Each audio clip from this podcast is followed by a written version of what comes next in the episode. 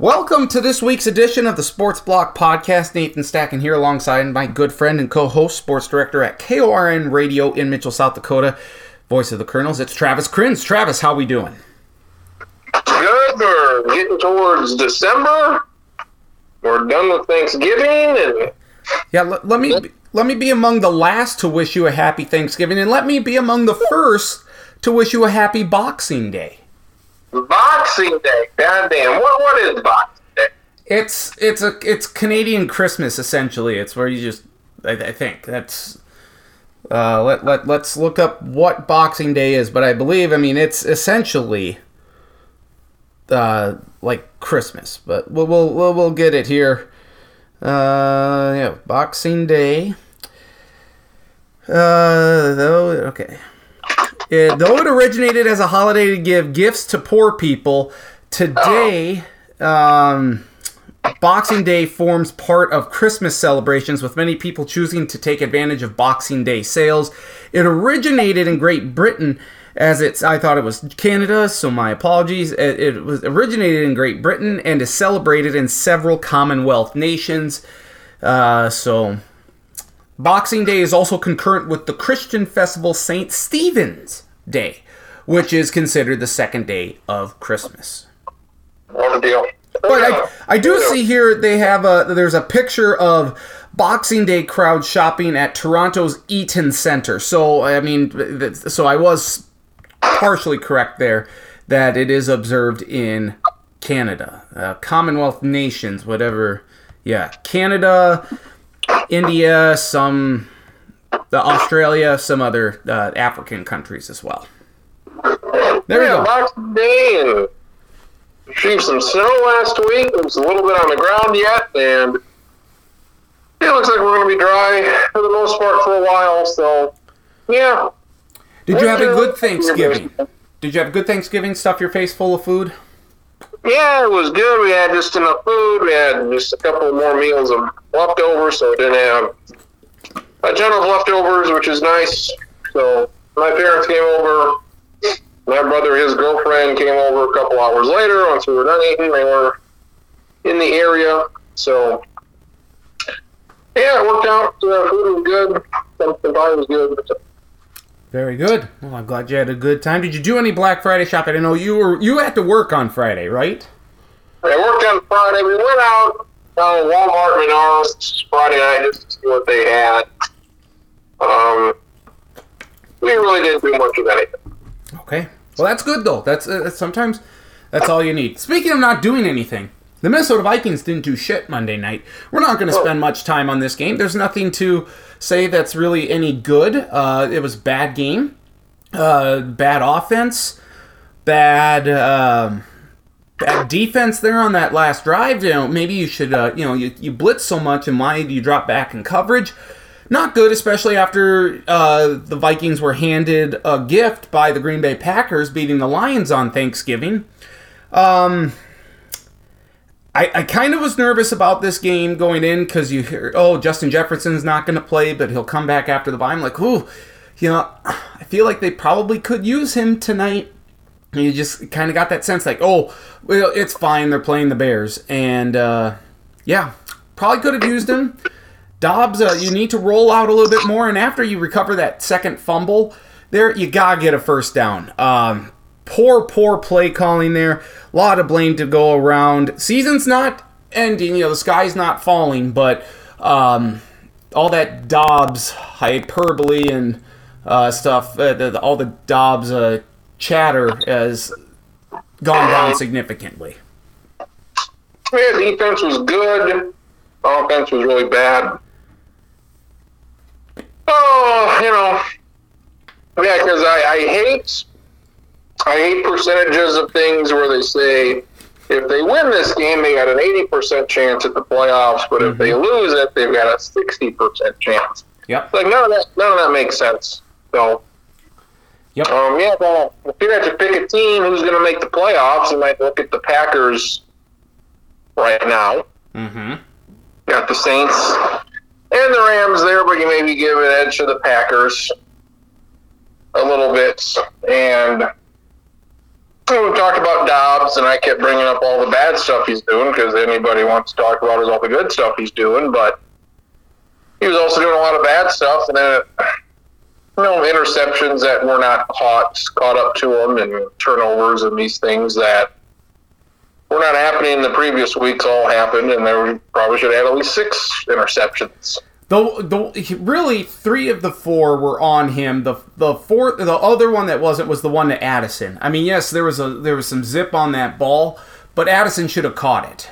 I mean, it goes right. it, three of the four were off of deflections, which is, um, you know, And there was one that probably should have been a pick six that Yes. wasn't. Yep. Yep.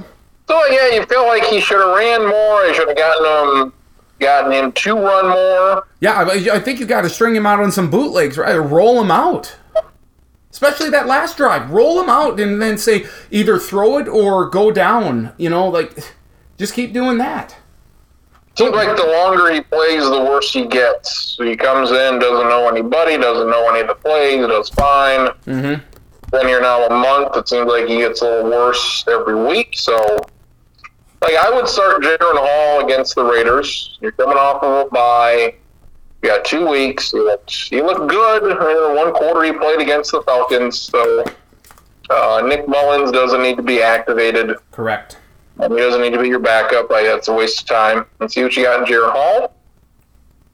Uh, big games against what New Year's Eve against the Packers. That'll be a Sunday night game. That's awfully awfully big Mm-hmm. right now. Yet, at the end of the game, they had it with, with three and a half minutes to go, and all they had to do was get a couple first downs, but they couldn't do anything. So this goes back to not running the ball, not being able to run the football, and they just thought, yeah, we're not going to worry about that, which I just Or how about vanilla play calling? Like they just don't play not to lose, play to win. I get that there were four turnovers, but that's why you got to roll Dobbs out, and I think that's what contributed to the interceptions. You got to utilize Dobbs' strengths, and that is he's better on the move and evading sacks. You got to roll him out. Don't just keep him in the pocket. Last week they tried that deal with uh, Hockenson, or he was the quarterback, and then he pitched it to Dobbs. Mm-hmm. That was like a third and one at the 30 and the first drive of the game. It's like, what a waste. Yep. We, we haven't seen that play before that. We probably won't see it again. Mm-hmm. Why waste it on the first drive of the game? Mm-hmm. Um, that's like a really good two point conversion. That's like a really good fourth and one call. Something you haven't seen ever.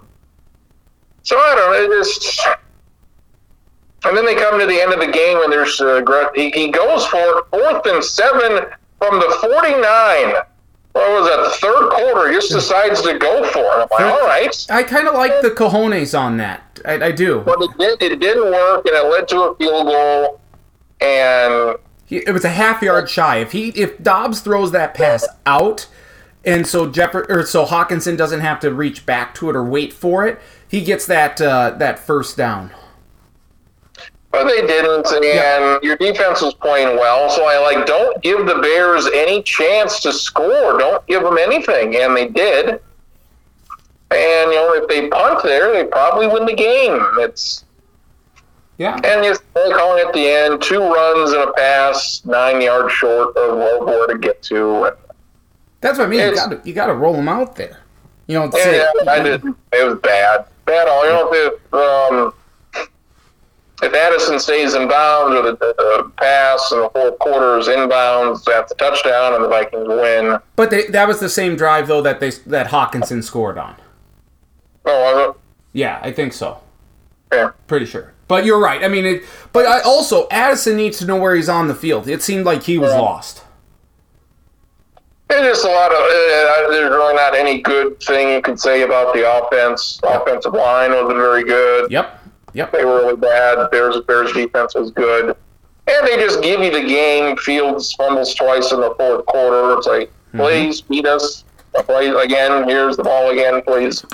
Beat I us. just- they just could not score. I So- don't understand why Flores doesn't blitz there though at the end. Why are you dropping back and like it just it you got to put a little pressure on. I know there was an intentional grounding penalty that maybe should have been called that wasn't, but I mean, come on. You can't allow DJ Moore, the best wide receiver to get that open across the middle. That that's a that's a bad. You know, they blitz all the time. I like what, what are the stats when they blitz? They blitz all the time. So how how does the quarterback do when they blitz versus when they don't blitz? I haven't seen those stats. They complete a lot of passes, but they don't gain a lot of yards on it.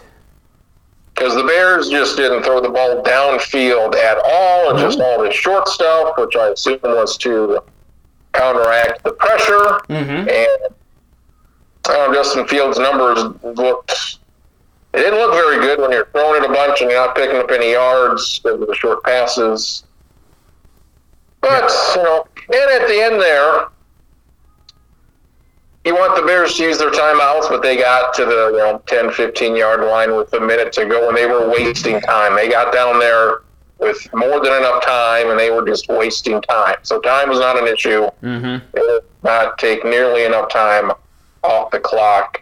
And the, uh, the coach, who put it well. How did he put it? We have enough.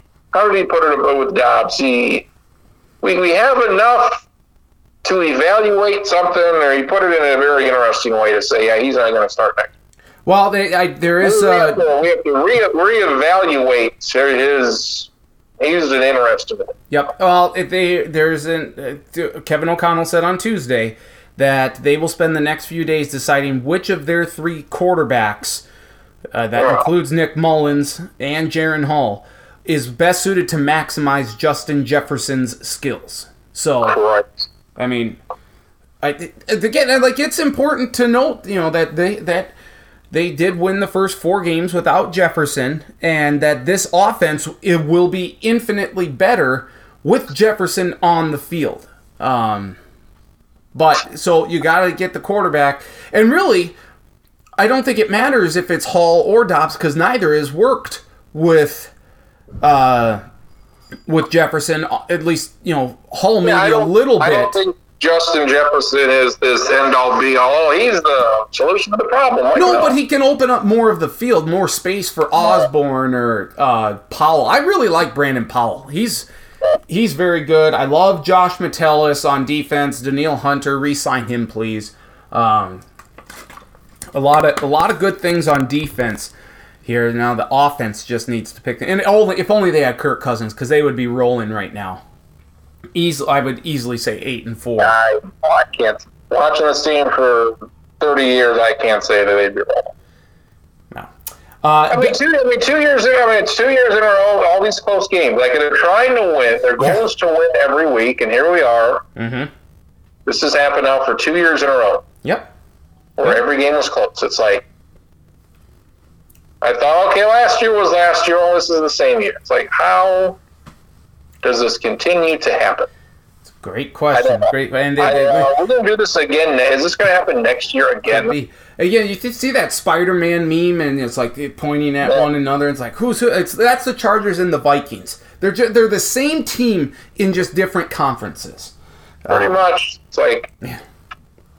It's you know I don't I don't need to see a playoff game. I don't I don't need that. I don't need to play San Francisco in the. I don't know. That's I, I a hard pass on that.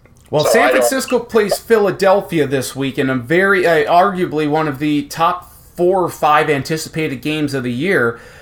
The Eagles were involved in, I would say, probably the game of the year thus far against the Buffalo Bills on Sunday in the torrential rain in Philly. Buffalo is controlling the game, especially in the first half. The Eagles' offense can't do jack shit. Uh, but the Bills, you know, James Cook drops a pass that likely would have resulted in a touchdown. Uh, a missed horse collar against Buffalo or against Philadelphia uh, by Shawn Hochuli, who was looking directly at Josh Allen, uh, hurt the Bills. They missed a field goal. They really missed. They missed two field goals, so should have been up by more than ten points at the half. Eagles, you know, score a touchdown, and then they alternate touchdowns in the second half. Buffalo, uh, Josh Allen throws a pick. The Eagles score a touchdown. Buffalo responds, and it just goes back and forth. They had a chance to win it in overtime. Josh Allen and Gabe Davis weren't on the same page. They have to kick a field goal. Eagles drive down and, and get the game-winning touchdown. I just this game had so much, and they played so well in the rain, which I thought was surprising. But again, I, I, I, the Eagles are a very good team, but they are not as good as they were last year. Yet somehow they keep winning these close games, which is a sign of a great team.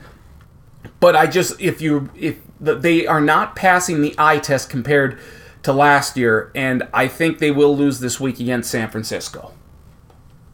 They are the worst 10 and 1 team ever. Yeah? I mean, they lost to Zach Wilson and the Jets. Their one losses to that bunch. They have the second worst run differential for any whether they're ten and one. They ten and one. Yep. They have the second worst run differential for any ten and one team ever. There's been like 55 10 and one teams. Mm-hmm. And the only other team is some Raiders team from the 60s or 70s has had a worse point differential. So, yeah, they're not. And Jalen Hurts was terrible. Um, His Yeah, knee is clearly at- you look at bothering him. Knee is bothering him. huh? The knee is bothering him. You can tell. The knee. Well, But I mean, but then- yes, he wasn't then- good. And you just wait for San Francisco? But they always let you down. It's like you're waiting for them to do something, but they always lose in the playoffs. And you got Detroit there, you got Dallas there, and I mean that's about it. I mean could just be a four four team playoff in the NFC. There's no reason to have. Yeah, I, I'm not gonna. I'm not gonna get on Detroit. I mean, th- their defense is horrendous. Uh, losing, they should have lost against Chicago. You lose against Green Bay on Thanksgiving. Uh, yeah, Detroit. You're a year away from really competing with the big dogs. I think it's Dallas. I think really, I think it's just Philadelphia and San Francisco at this point. Dallas has to uh, prove it to me that you can win games against um, good teams, and they haven't really done that yet. Yeah, the NFC's a mess, AFC's a mess. So Yeah, Broncos have won five in a row. Uh, crazy. The Jets. Did you see any of this Black Friday game? Like the the, not, the not Hail- a second, not a second. okay. Well, there was a hail mary that was returned for a touchdown. Uh, Patriots Giants played one of the worst games of the year. Um, seems like the Giants are involved in a lot of that.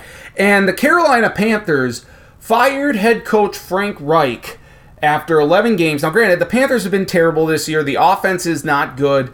They have the number one overall pick in Bryce Young.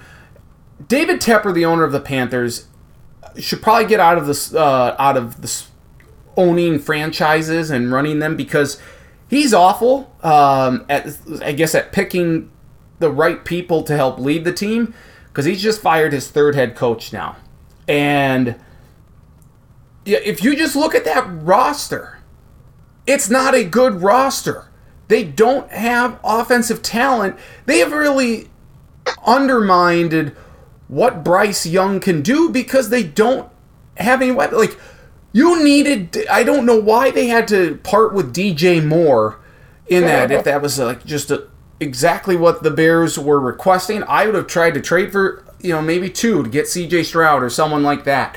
Uh, you heard all about Frank Reich has never coached a quarterback under six feet or five five foot eleven, whatever.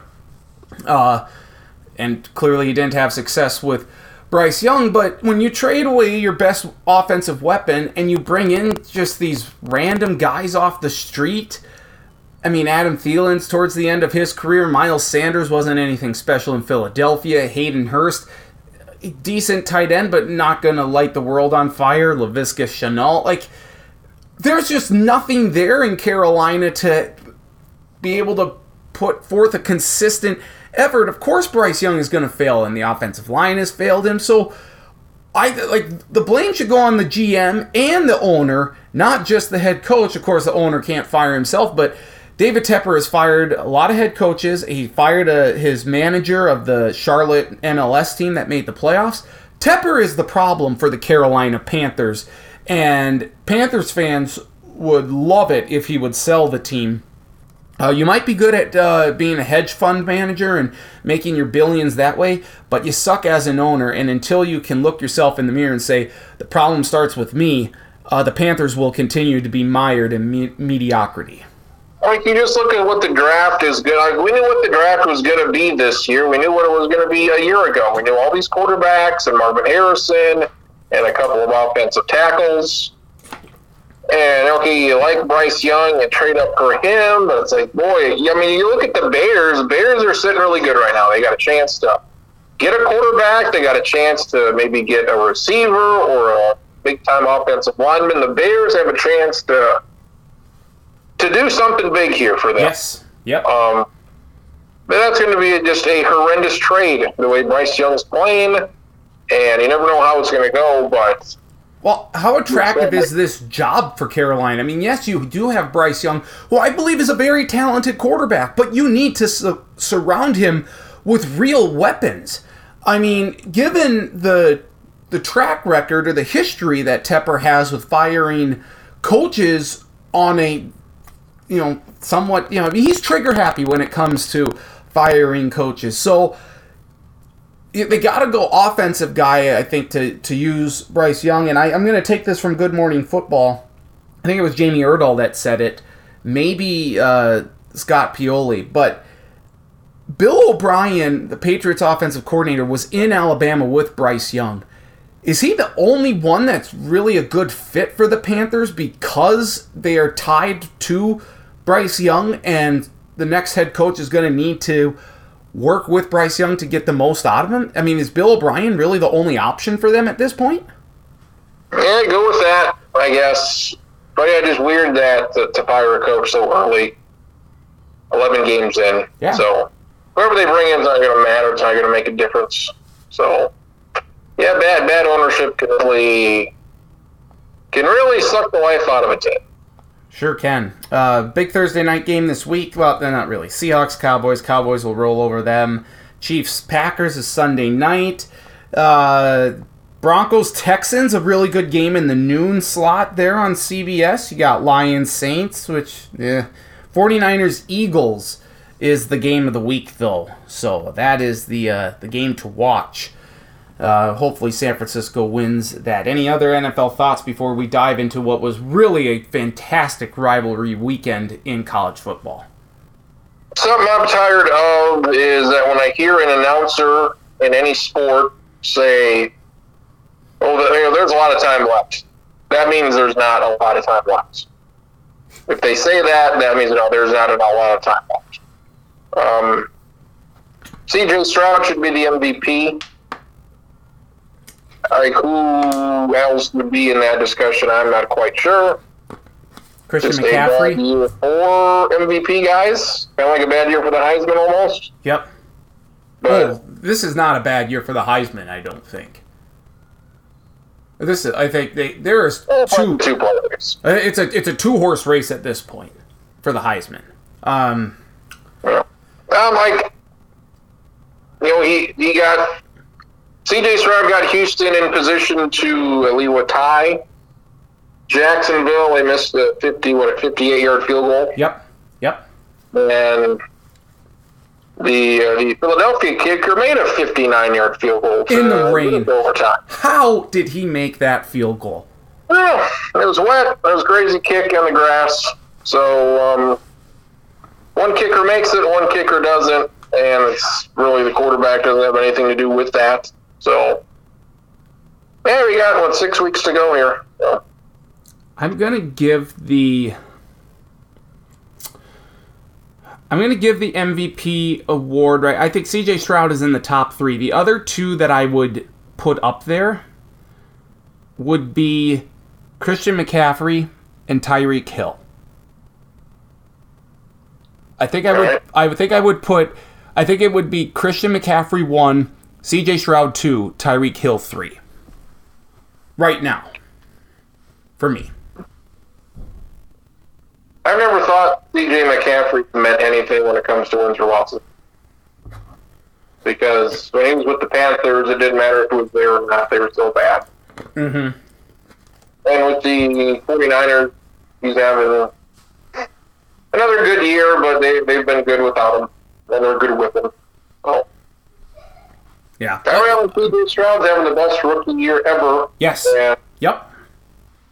they're probably going to make the playoffs. And, yeah, just a down year for, for that sort of thing. So, For sure. For sure. Let's go to college football here. Um, there's a, there's some head coaching news that we need to get into. First off, congratulations to James Madison and Jacksonville State. They are bowl bound thanks to some five win teams not winning their games. Hawaii makes a 51 yard field goal against Colorado State to keep them from bowl eligibility. So there aren't enough spots to get filled with bowl eligible teams. So James Madison and Jacksonville State are both making it to a bowl game. Very uh, happy for that. Minnesota also going to a bowl game at five and seven. Um, yay, Gophers! Uh, their quarterback Athan Kaliak Kaliakmanis apparently is entering the transfer portal. So uh, things are not going great in the Gopher football program right now. But who the fuck would want him? Jesus Christ! I don't know. I, what Division two school is he going to end up at? Yeah, I mean, maybe, maybe he could go to Illinois State. He's oh, good luck. Good luck. But this was, we had the game with Michigan and Ohio State, and Michigan won. It, it was a back and forth game. Michigan led throughout, but they never could put Ohio State away. It was fine. But the moment of rivalry weekend happened down in Auburn, Alabama between Auburn and Alabama. Fourth and goal from the 31 yard line for Alabama, trailing by four. It's that's not a misprint. We didn't misspeak. It's fourth and goal from the 31, and Jalen Milroe hits Isaiah. Boy, I, I, can't even remember his name, but uh, Isaiah Pacheco. No, not Isaiah Pacheco, the guy from Rutgers who runs harder on every play than than anyone in the NFL. I'm gonna get the Isaiah here. It's uh Isaiah Bond, excuse me, Isaiah Bond for the the touchdown. Auburn dropped eight back. Like, it's a stunning loss. This this rivals the the kick, uh, the 109 yard missed field goal return for a touchdown that College Game Day actually touched on in their uh, during their show but uh, to me, this was the moment of the weekend. I don't know how Auburn. I mean, it was amazing that Auburn was even in this game, given that they had just lost to New Mexico State by three touchdowns the week before. How they were able. To, I, I, I just. I, I'm almost speechless. I don't know how they allowed Alabama to convert that. It's inexcusable and almost a fireable offense, really. Yeah, Hugh Freeze is they were six of seventeen throwing the football. all over Auburn won. So somehow they stayed in this game. Yeah, like Alabama, they, they need some things right to make the you know they, they got to win and need some help here to make this thing interesting on Saturday. But yeah, that was a bad a bad win for Alabama. That looked bad. Beating beating a six and six Auburn team and you know miracle finish that was pretty bad. They they they're like a cat with nine lives this year. Alabama, you know, just when you think they're out, you know, the, the South Florida game comes to mind. Um, you know, certainly this game against Auburn and Texas. Like every time you think Alabama football is down and out, oh, here they come roaring right back. Yeah, it was. Yeah, I mean, if they would have been impressive here, you could have made the case. All right, they're they're in the mix, but they need a lot to, to happen on Saturday. But yeah, that was bad. Good weekend though with a lot of close games. So like you know, Ohio State, Michigan was probably the game of the year considering uh, play it out and what was at stake and everything. It was a good game and a lot of extra stuff. On top of it, probably made it the game of the year. It's a shame both teams couldn't lose. Um, I'm gonna ask Charlie this when he comes on with me later, but I, I, I think there's a chance Ryan Day gets ousted out at Ohio State. It doesn't seem like the fan base is infatuated with him, and you lose three in a row to Michigan. I mean, that's. I, I'm not saying it's the right move, but I think Ryan Day's on the outs in in, uh, in Columbus. Something just isn't really clicking. I don't think. I think he's what forty and zero oh in the Big Ten against teams other than Michigan. Yeah, probably. And it's, it's not like they're getting blown out. Not like they're Penn State. It's like they're losing, losing in the last seconds, losing in the last minute. But they Like, haven't really understand, looked I good. understand, you know, you need to win a national title. But you made the playoff, I think, one year losing to Michigan. And then you lost to mm-hmm. Georgia in another game that came down to like a, a field goal in the last second. Yes, last year. Like, yeah, they, they should not fire him. He has done exceptionally well. I mean, it's it's ridiculous to even to even say that. It's like what? It's it's when when when teams and coaches and fans get like that. It's like really. Well, we only finished fucking twelve and one this year. We didn't win a national title. It's like fine. Uh, be what Florida's become. Want to be what Florida was? Because they're not anymore. Well, who would you replace him with? I mean, Huh? who would you replace him with at Ohio State? Who is out there that you're like, yes, we have to have this guy? Would you go back to the Urban Meyer? I, I, I doubt it. Yeah. And a lot of people say, well, anybody could probably win there, but it's it's ridiculous. It is it is. And watching that game, I haven't been a big, real big Ohio State fan. But if we're looking at, okay, who are the four best teams, I would have to say Ohio State's probably one of them. There's a lot of ways to look at who should get into the playoff. Mm-hmm.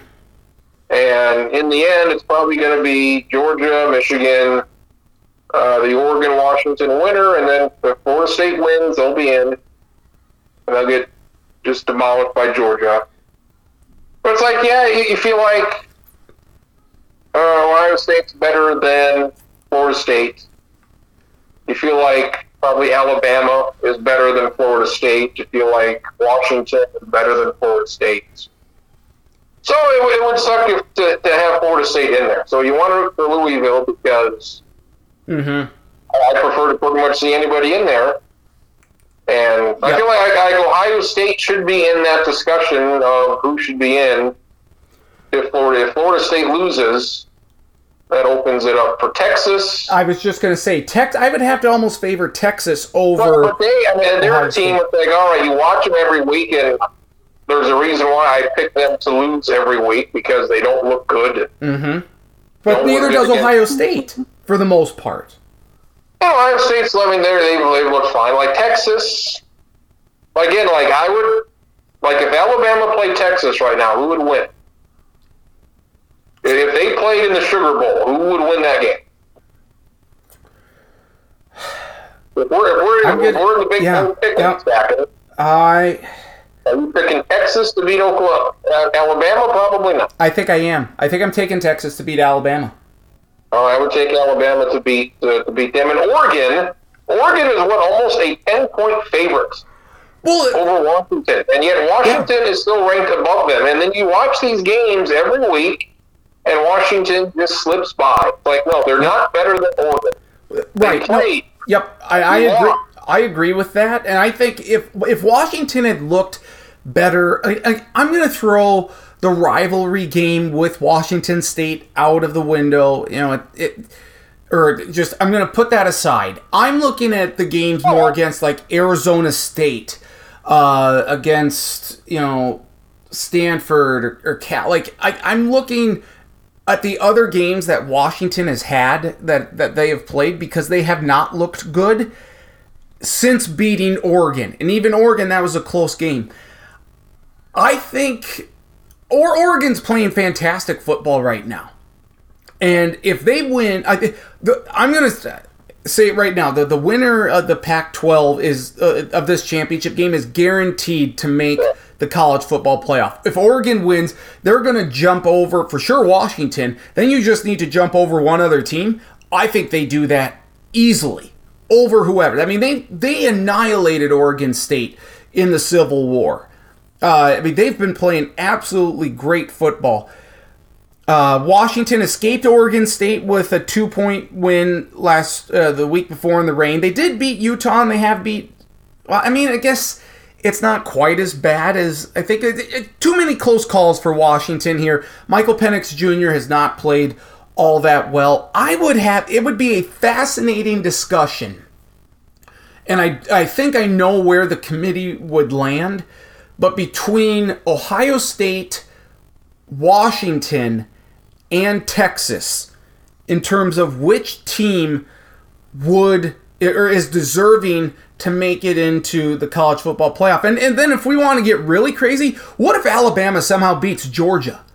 Then what do you do? Like I don't think you can put Alabama in ahead of Texas. They would need Texas and Florida State to lose if that were to happen. I think Alabama would get in. I would like to see. Would you put would uh, Georgia be in even if they have one loss and Alabama Yeah. beat them? Like who is Georgia beaten?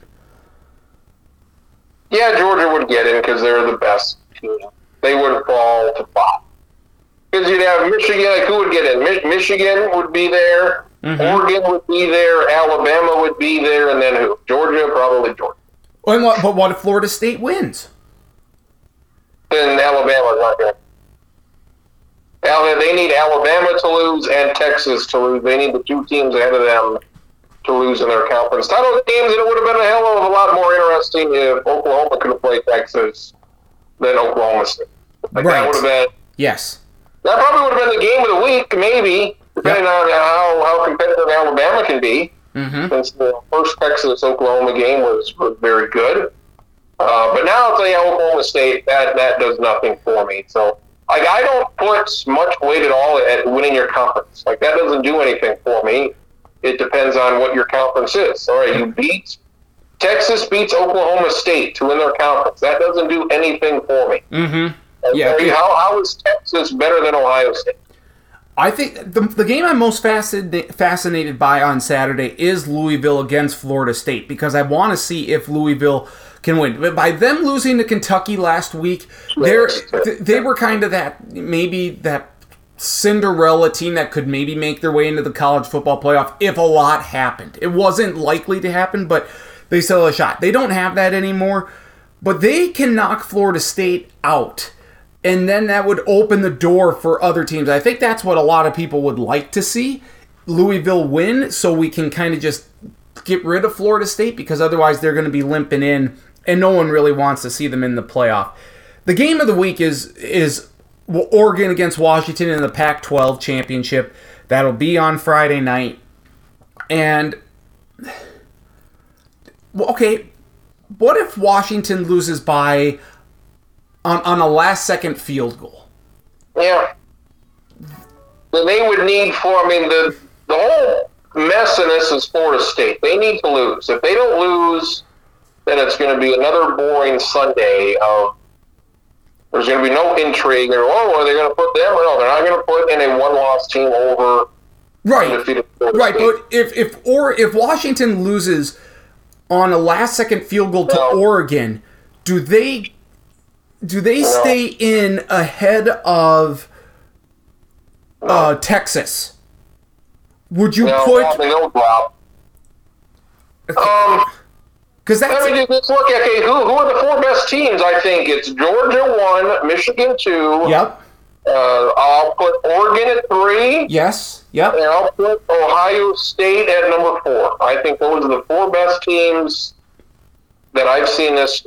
See, and I think that's where the fascinating debate's going to come down to, depending on how Washington lose. Like I say, if, if this is just, I think this is the only scenario where Washington could still get in is if they lose on a last-second field goal in like a, you know, a 33-30 type of game, similar to what they played uh, in Seattle earlier this year, where they lost, when they won 36-33. I think that's the only way Washington would be able to get into the college football playoff, combined with the Florida State loss. I They don't. Texas to lose because if that happens, Well, right. Texas probably getting it. So Yeah, any team that wins their conference is going to get in over a team that didn't. So for, for only the only thing Texas needs to do really is hope Florida State loses. If Florida State loses, then Texas is the next team up. But let, let me ask let me ask this then: What if Texas only beats Oklahoma State by four or Three. five points? Like, did, don't matter. They Did- don't matter. But so you, I see. I think style is going to have. I think style points may play a factor into the decision here. Like if it was, then like Ohio's like, oh, should Ohio State drop it all? They were what? They were at two. yes, They had two or three. They were three. they were two, but I don't think they were. So you- you Switch them in Michigan. Okay, Michigan's two and Ohio State is three. You watch that game. You, you, you watch it. There's not much difference here between Michigan and Ohio State games at Michigan. hmm Uh, It, it comes down to the final play of the game, the final minutes, where you know. See, I think I don't know. I think Ohio State was overrated, overranked for much of this season. Yeah, I mean they really didn't do much for me, but their but their defense is really good. And you just look at okay, who do you think would win if, if, if certain teams played? I don't think Texas is beaten. I don't think they would beat Ohio State. And some of it just comes down to who's who's better. Like we watch these games, we know who's you know can can Michigan beat Georgia? That's that's probably the title game I would most like to see. I hope hopefully we get. Uh, man, I would like probably Georgia, Oregon Yeah, because that would be much more competitive than Florida State. Florida State, Oregon, but we saw Oregon, Georgia last year, and that was bad. And uh, you know, Michigan, Oregon, I think would be really good. I think Michigan would, would beat Florida State pretty good. hmm So I don't know. I, I, I don't see. I don't see anything crazy happening. Maybe Louisville beats Florida State. If not, then it's going to be, you know, pretty boring. yeah. I mean, we're Uh, running through a lot of different scenarios and possibilities here. The, Um, the only the only question is Oregon, Florida State, who was three and who was four. That's really the only debate. And I would think Florida State's probably going to be the three seed because of the one loss to, that Oregon has, even though it's, it's not a bad loss. Um, feels like too much weight is given if you lose a game. It's like I feel like you can lose a game and still be ranked above a team Mm-hmm. that's undefeated or ranked above a team that's that's lost before. Like if I was voting, I would put Oregon ahead of Washington. They played. Washington won. I still think Oregon is better. Uh, we're going to find out Friday at the neutral sites. Mhm. Oregon wins this game by two, three touchdowns, which I think is probably what's going to happen. Mhm. Um, Oregon should probably have been ranked ahead of Washington for, for quite some time. So it's not all. If the game is really close like that game was, I have no problem with the losing team being ranked ahead of the winning team based on what has happened. You just can't use that game. It's all right. Washington's better than Oregon. They beat them, and then Washington just continues to win by two, three, four points. Like no. Yep. Every week they go out there, they barely. I mean, at some point that has to matter. Yes. No. I. I can't all be well. They beat them. Well, yeah, they did six weeks ago, but since then Oregon's looked really good, Mhm. and uh, Washington is not. Yep. I think I think we we're in agreement here. Certainly, the SEC is going to get one team in. Big Ten is going to get a team in, unless unless I, I mean, how big of a stunner would it be if Iowa beat Michigan? How big? Like this would be arguably maybe the, Oh, the one of the most massive upsets in college football history. what is what is the smear? What the the point spread is? Uh, do you know, or do you want me to guess? 'Cause- I know, I know. okay, I just looked it up here. Twenty-three points. Yeah, What's the over? Uh, I should check. What's the over under here? Is it thirty-three? 35 and a half. The over under for Iowa points per half is at 0.5. It is literally a yes or no question. Will Iowa score in the first half? Will they score in the second half? That is what That's they are looking at. I mean, you look at the you look at the, the numbers here. They are predicting a what a 30 to six final somewhere on there, 20 to uh, 29 to six final. It's literally will Iowa score in this game? yeah. I think Kirk Ferentz will retire at the end of the year. I agree. If you look at okay, so granted, it's like, ESPN analytics. You really can't. You you have to take it with a grain of salt, considering that Miami had a three percent chance to beat Boston last year in the NBA Eastern Conference semifinals. That's the you know that's what ESPN said. But Iowa has a seven percent chance, seven point four percent chance to beat Michigan. I have to think. No, that that's what ESPN analytics say. I think it's lower than that. It's like I would I would agree with that, but I'm thinking back to all of the Power Five. I, I I would be very curious to look back at some of these conference championship games of the Power Five in the Power Five. I'm not talking about the AAC or anything like that, but it, it, how many teams uh, have have had a lower percentage and you're ranked? Like if you, if it's ranked versus ranked. Where would Iowa be if they didn't call that fair catch back against Minnesota? Oh my God, they could be in the Rose Bowl consideration. They'd be eleven and one. Yikes! They would be they'd be probably no lower than ten.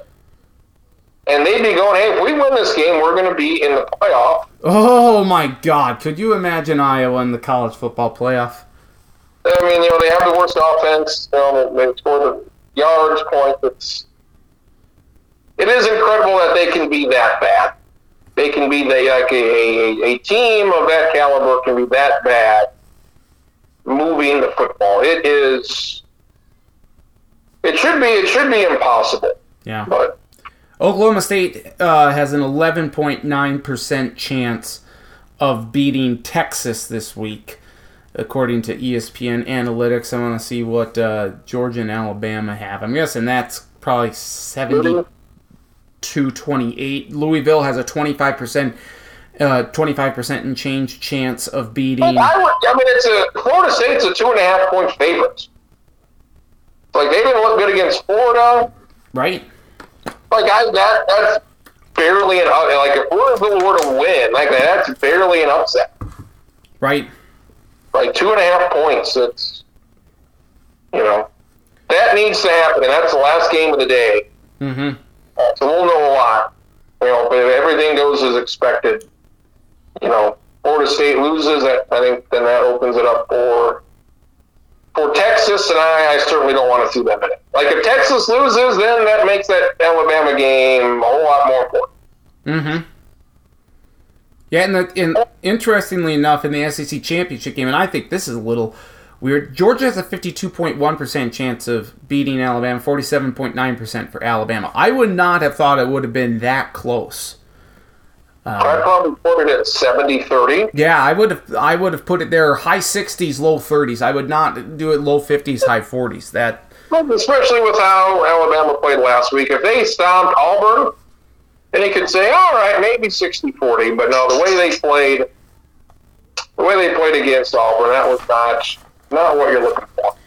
You hit the game of the week last week with Ohio State and Michigan. Uh, very close with the upset of the week, Georgia Tech over Georgia. Georgia Tech only lost by eight points. And then the watch your ass game of the week, Florida against Florida State. Florida had a 12 0 lead. So you have done exceptionally well this year with all of these uh, predictions. So well done here. Do you want to do one this week or no? Yes. Okay. There have been no upsets. I don't think there's been a single upset all year. Been very What is what has been the what has been the biggest upset? Hmm. And the one I'm thinking like Texas over Mhm. Alabama? And even that one, it's like, all right, it was at Texas. Oklahoma Right now, over. Texas is seven, uh, Alabama's eight. So it's not like, you know, Texas is seven and five. Uh, Oklahoma over Texas. That was a 12 over a 3. And Um, even that, I mean, even that, they always play close. That wasn't a stud. Like, I'm talking about, you know, some team, you know, like early on, it was, you know, like Duke beating Clemson was a stunner, but then Clemson wasn't all that good. Mm-hmm. like they're just of those top teams because none of those top teams have lost. Texas, who the hell did Texas lose to? Oklahoma. Yeah. And Alabama lost to Texas. Texas. and Texas is at seven. Yep. And Oregon lost to Washington, and Washington is four. Like nobody, nobody lost to anybody. A very weird year. Nobody lost to anybody. Of, of significance. Yeah, the, like a, a monumental upset. Like Georgia Tech beating Miami was surprising, but Miami's not in the mix, and that was Miami's own fault for The close, if the closest one that I'm seeing right now is Boston College nearly beating Florida State back in week three. They, they lost 31 29. We had a lot of oh, like Washington State beating Washington would have been a big deal, Yes, yep, but it didn't. But it didn't happen. Like it, it, it was close, but it, Yeah. but it didn't happen in what, Missouri or Georgia had a couple of close calls, but it was. The Stones by Washington head coach Kalen DeBoer, too, going for it on fourth and one from your own 29. That's that that that takes some stones. And they did the reverse, and they picked up like twenty yards. You you had Yeah. a good play call. You picked it up easily. It was Kevin Yeah. O'Connell should take a t- should take a look at at how to run some of them plays. so it's you know final like you know next year. They'll have Michigan, Ohio State. Both teams presumably would have made the playoff this year. So it takes a little bit out of, of the importance out of that game. I suppose. Okay, so I'm looking at just the upsets right now. I'm through week seven. The biggest one that, in my mind, is Pittsburgh beating Louisville. Pittsburgh beating a 14th ranked Louisville squad that was undefeated, 38 to 21. yeah. Um, that's that's the only one that I've come across right now. And all these teams are undefeated or have one loss, and the one loss is to a good team. That's, that's Well, Louisville's one loss was to a bad pit team. That that's the worst and, loss. And then they, and they lose to Kentucky. Yeah. Like, Yep, just yep. and- unacceptable. You know, Louisville could have could have been in the mix if they just would have beat Kentucky. They could have, you know, they could have been in this discussion. But Mm-hmm. Oh, absolutely, absolutely. Yeah, that, that- the upset has not happened here. Uh, okay, so game of the week is it the Pac-12 or are you looking somewhere else? Uh, Pac-12. I'm going to go with Alabama, Georgia. Okay. uh, because like the Pac-12 is pretty much winners in, losers out. So we know that, and the SEC, if Alabama were to somehow win, is that enough on its own to vault them up the up to the top four? Uh, is Georgia is that with the loss? Are they still in? I think they are. Would they put in two SEC teams in, both with one loss? um, I'd be interested in that. So I'm going to go with Georgia, Alabama. Okay. How about the upset of the week? Uh, upset. Let's go Louisville beating Florida State to knock them out. I agree with that. And how about the watch your ass game of the week? Oh boy, just Oklahoma State's looked bad recently. Should have probably lost to BYU. Any other game's pretty close. Um, let's go like SMU and Tulane. Let's go with that. I like that. I like that. Hopefully Tulane wins. They would be all but assured a spot in the New Year's Six game if that were the case. Uh, FCS playoffs.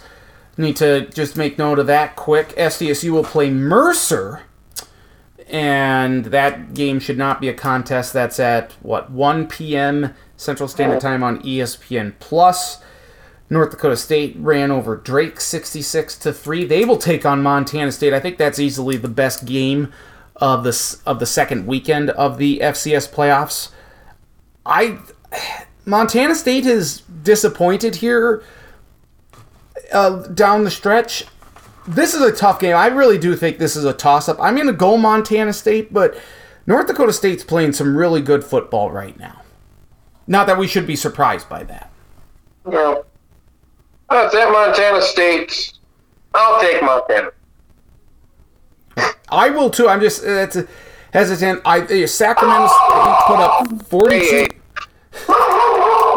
All right. Apparently, we- He's excited about it. uh, he excited? Does he want Montana State, or is he for North? Is he for the Bison? Uh, he's for Georgia. Oh, okay. Well, that makes sense. Um, Sacramento State beat North Dakota 42 to 35. They go to USD here. I, I'm, I think Sacramento State wins this game. I like their offense a lot. I think they get the job done against USD. Yeah, me too. their offense is really good. So we're gonna see if USD can stop them. USD is a six and a half point favorite. That seems like a lot. It does. It does. Um, yeah, I, I don't see that happening. Southern Illinois and Idaho, the last game of the day at 9 o'clock Central Standard Time, that's going to be on E ESPN2. That's a sneaky good game. I think Southern Illinois, their defense can kind of hang with Idaho. I'm going to take Idaho, but that's a that's that's a good game. And Delaware's come back over Lafayette. Delaware's going to go play Montana, and they're going to get shellacked. But Delaware, by the way, going to Conference USA. Whatever. Okay. Congrats to you guys. It seems like there's going to be in the next five years. I saw this where like the top half is going to break away, and then the FCS. I saw like a old- like a Missouri Valley Big Sky combination. Yeah, like the old FCS is now going to be like the second tier of the FBS, and the FCS is just going to be almost like Division Two. Yeah. SDSU, they're a 31 and a half point. Well, hopefully they win. Hopefully they cover, and Mhm. then uh, yeah, we'll get to the Yeah, Army. Navy next week. What a what a pleasure. What's that? Army Navy next week. What, a, Oh, what a pleasure that'll Yes, be. yeah, yeah. Well, we'll cover that game extensively next week. I Uh, want to get who the uh, next Arkansas offensive coordinator is. is it uh, obviously it's got to be someone I know? Yes. Not Zach Luan, is it? No, he used to be the head coach at Arkansas. Oh, Bobby Petrino. Yes. Holy shit! He's now the Arkansas offensive coordinator. Well, Ma- Mike Elko goes from Texas A&M to, or goes from Duke to Texas A&M. Uh, I mean, he did a great job at Duke, but I feel like this is.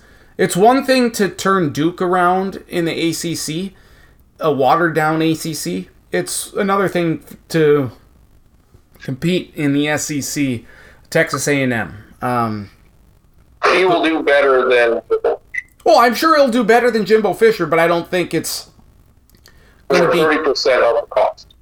Well, yeah, but I don't think it's going to be to the levels that eh, of A and M competing for SEC titles. They've never the thing like they've never been good. They like they've never been good though. Like they, this isn't like Texas or Oklahoma. Right? Like what what what, do they think they are? I don't. I don't know. It's just, it's like oh we're we're Texas A&M. Yeah. What about your you're an eight win team usually? What? You're just this middle of the road Big Twelve team. And you go to the SEC, and Johnny Manziel has a good year, and you have that one good year with Jimbo Fisher. Like, yeah, once in a while, maybe you could be a ten win team, but usually you're going to be you're going to be the sixth best team in that conference, and that's on in a good year. Jonathan Smith left Oregon State for Michigan State. Um, he did wonders with the Beavers, so we'll see if he can do the same thing with the Spartans. Um, I think we're going to get uh, probably Washington and Alabama in a bowl game. That'll probably be by far the best. The best bowl game out there, Washington, Alabama. The whatever the hell they're going to be in the Sugar Bowl or whatever. The uh, yeah, Sugar Bowl or whatever it's going to be. and we get a real Rose Bowl. Yeah, no, well, the uh, oh, Fiesta Bowl. But damn it, this the the Rose Bowl is going to be one of the college football playoff semifinals. So we're not even going to get a traditional Rose Bowl here with like Washington playing Ohio State in the Rose Bowl. That's a that's a bummer. like uh, Tulane and Penn State in the Peach Bowl. Hmm. That's a you know winnable game for Tulane. Yes, yes. the Texas and Missouri in the Cotton Bowl, and you have Ohio State and Louisville in the Orange Bowl. Those are your. You have Notre Dame and LSU. They're probably going to play whatever the game in Tampa is. I don't know what the hell it. ReliaQuest Bowl. What was that? I don't know what that used to be called. Outback Bowl. Is that the Bowl? Not, not, the Citrus Bowl. Uh, Outback Bowl used to it was in Tampa. Is that Yeah, that one. it. Uh, Notre Dame LSU. That's you Brian Kelly. that would be fascinating? Do you think who who's the Heisman Trophy leader right now? Is it Jayden Daniels? Does Bo Nix need to ball out to I think Bo Nix will win. If Oregon wins, I think Jayden Daniels. I would vote for Jayden Daniels. He's th- that's one of the reasons. He was the main reason why I picked LSU to make the playoff uh, Yeah. this year, and unfortunately, defensively, they were just absolutely atrocious. Marcus has the vote again this year, so we'll see what Ooh, he, very what he would be vote for. All right, very good. Looks like uh, the you know the Gophers are going to be the only five win team in, Yep. and maybe the Quick Lane Bowl against Ohio. Just, just atrocious. Um, turn to baseball here. Sonny Gray agreed to a deal with the St. Louis Cardinals, so one Twins pitcher is gone. Uh, what Kenta Maeda? He signed with the Tigers. Is that correct? Two Twins pitchers gone. Damn, that uh, that hurts. Uh, Shohei Ohtani, his his team is trying, or his uh, yeah, I I'm gonna say his team. They're trying to swear, uh, make teams swear not to say anything. Uh, keep you know, be secret about the negotiations. Do you think he ends up with the Dodgers? They seem to be the favorite right now. I still think the Mariners have a decent chance. I think it'll be the Dodgers.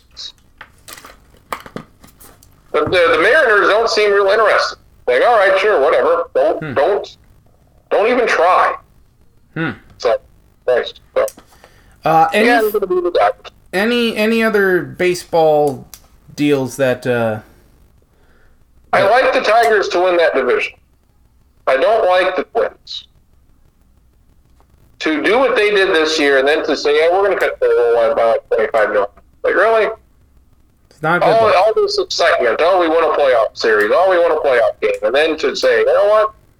And the best pitching staff in, in baseball. And then they go, you know, we're going to slash payroll by like 25 million. Like, really? It's not a good look. Not a good look. I'm sure Sonny Gray couldn't have, couldn't have waited to get the fuck out of there. So yeah, they're gonna have it's you know, it's like yeah maybe uh, take a break from the Twins. And say you know what, when you're serious, I'll be serious. Other than that, I think Detroit's gonna gonna win the division. They got money to spend. They don't have to pay, pay Miguel Cabrera anymore. So got some good young players, and you know, Kent Maeda's decent. So we'll see what see what they continue to do. How much college basketball did you watch last week? Oh, by the way, I will keep the the hot stove burning here. We'll, we'll keep cutting. We're, we're going. We're getting some shit done with the baseball. But, uh, Hall of Fame, Hall of Fame voting coming up. So I think Joe Mauer, first year on the ballot, I think he should probably get it. You know, first time that's that's a big deal getting on the first ballot. Mm-hmm. Adrian Beltre will get in. And I think Joe Mauer will, and I think he should get in right away, and I think he will Okay. get in. Uh, how much college basketball did you watch last week? I didn't get to watch as much as I would like, but I really, really was. Uh, what's what's the game I watched the most of? Purdue and Tennessee in the Maui Invitational. Unfortunately, I wanted to watch Marquette, Kansas, but that game was on too damn late. I had to go to bed. Uh, it was very, I mean, a lot of college basketball. The Maui Invitational was excellent. Mm-hmm. Are you do you are you starting to become a believer in Purdue? Because I think I might be. Eh, a little bit. You know, they beat Tennessee. They beat Marquette. That was good. Marquette looks so good. Yeah, Marquette's good offensively. They were down 15 against Purdue, and then they just they made a big run at the end to, to get it close. You know, does Purdue what do what Virginia did, and they make a run after losing to a 16th seed? Eh, I, I, I don't know. You know. They got Zach Edey. He's dominant. You get him out of there, get him in foul trouble. I, uh, they always talk about Purdue, but you watch them, they're good. I mean, they're plenty good. Mm-hmm. But I, uh, you know, I'm sure at the end, I'm sure Aaron Mark will be saying, well, you know, they're 30 and four. They'll pick Purdue to win. I just feel like there's a few more complementary pieces around Edey this year, like a few more consistent pieces around. uh, Maybe, yeah. maybe. So I mean, I don't, I don't like Kansas, don't like Duke. Um, Yeah, Kansas. I don't. I'm. I'm. Not, I'm. I'm a little baffled by, by, by Kansas right now. Yeah, I mean, uh, Hunter Dickinson's really good. He might be player of the year. Them in, uh, them in Tennessee on Wednesday afternoon, that was a good game. They won 69-60. Uh, Purdue Marquette, that was that was excellent. Mhm. Yeah, Purdue's up, and then Marquette makes a run. And, I mean, these are Final Four type games. I don't. We might not even see this in the Final Four. This might be the best it gets all year for Yeah. I. of. I mean, and we got to keep an eye on Florida Atlantic. I mean, this team. Yeah, I mean they're like everybody's back from last year for the most part, and they what they lost to Bryant. I don't know how that happened, Yeah. But uh, I mean, other than that, yeah, I mean you. They beat Texas A&M though. I mean that. I mean that. There's. It, it doesn't make sense, but I mean they do beat. They they've beaten some really good teams like uh, Texas A&M, Virginia Tech. Uh, yeah, and then that Bryant game. That's a bit of a clunker. Yeah, so I don't know. I mean, other than that, they could. They have a real good resume. They might end up being, you know, a three or a four seed. They've got Liberty Wednesday at five o'clock. So, like, Liberty will be. Liberty should be like a twelve seed somewhere around there. So that'll be. I mean, that's a good game this week. Uh, they've got Illinois in a couple weeks, and Florida Atlantic in Arizona uh, December 23rd. So that's probably maybe the, the last real big non-conference game. So, uh, yeah, like like Florida Atlantic, their offense is very good. Yeah, they they really are. Uh, there was oh this um, what a what a strange uh, way for Jacksonville and Robert Morris to end the game with no benches, because of a benches clearing fight in the first. Was it? It must have been in the second half, and then both everyone who wasn't on the court. Who came onto the court got ejected, so both teams didn't play with a bench. That that may be the most fascinating thing from the weekend in college basketball. Very odd. Very odd. Um, yeah, Tuesday, Tuesday, and Wednesday were big college basketball days. Mm-hmm. Virginia beat West Virginia 56-54. That was just atrocious, as you would expect. Just. Well, didn't Wisconsin beat Virginia by like thirty? Yeah, they they beat them pretty good. So Your Colorado squad lost to Florida State in overtime. That's that was a which one? uh, your Colorado. Yeah, God, that they lost that one. Chance to see them for the first time. Uh, Arkansas and Stanford went two overtimes in the battle for Atlantis. Arkansas is not very good. They've, they've been ranked. Two, they they lost to somebody. Arkansas lost to Greensboro. The other one. Mm, mm-hmm. Yep. Uh, Memphis. Memphis looks good. Uh, North Carolina does not look good again. It's a bummer. I don't think there's anything missing. I think this is just what they are. You, know, you look at their players, like, oh, they got Armando Bacot, they got R.J. Davis, they got these transfers they brought in. Oh, they're really good, but they're not. They uh, were down six versus Northern Iowa before blowing them out in the second half. And then they ended up losing to Villanova in a close one, and then they got past Arkansas. But um, they've got Tennessee tomorrow night at home. I think Tennessee should probably win that game. Carolina plays Connecticut. They play Kentucky next uh, next couple weeks. I do not want to buy into Tennessee, though they did look a little better too. They, they, the, um, their defense is good, but they just don't score right. a bunch. So it's like, all right, if they're gonna, or they they got a guy from Northern Colorado who's really good. Uh, Knecht Okay. Connor Knecht, the white guy from Northern Colorado, who has played exceptional. So yeah, they've got.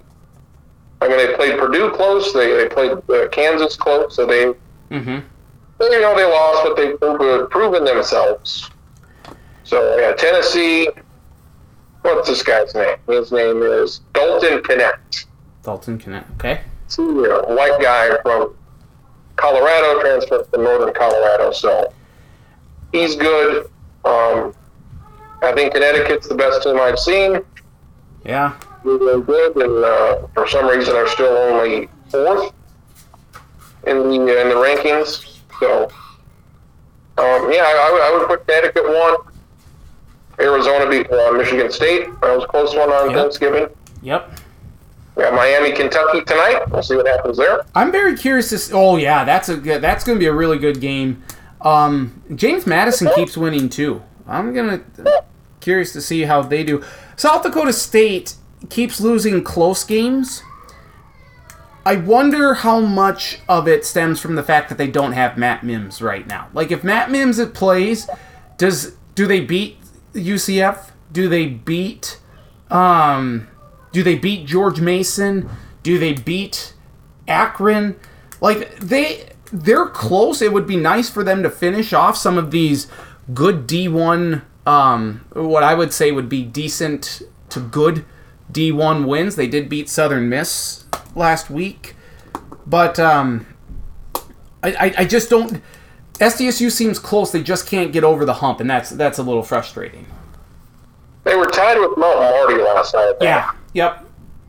Like you can't. They're they're an NAI. I mean, 41, 41. You can't be doing that.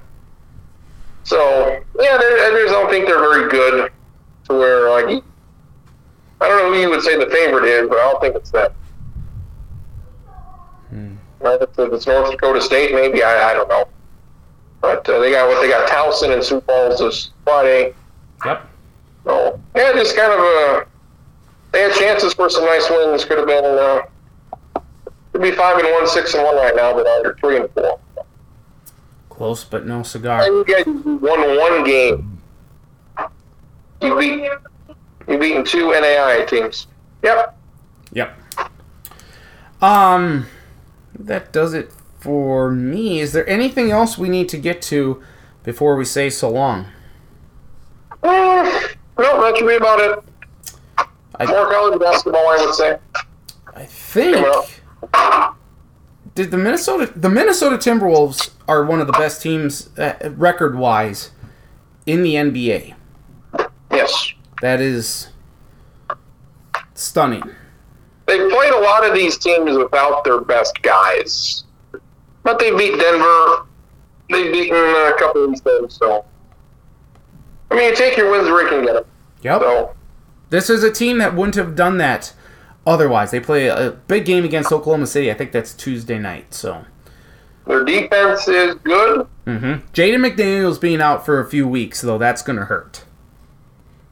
I have a new favorite team this year. Oh, who is it? Oh, let me guess. Let me guess.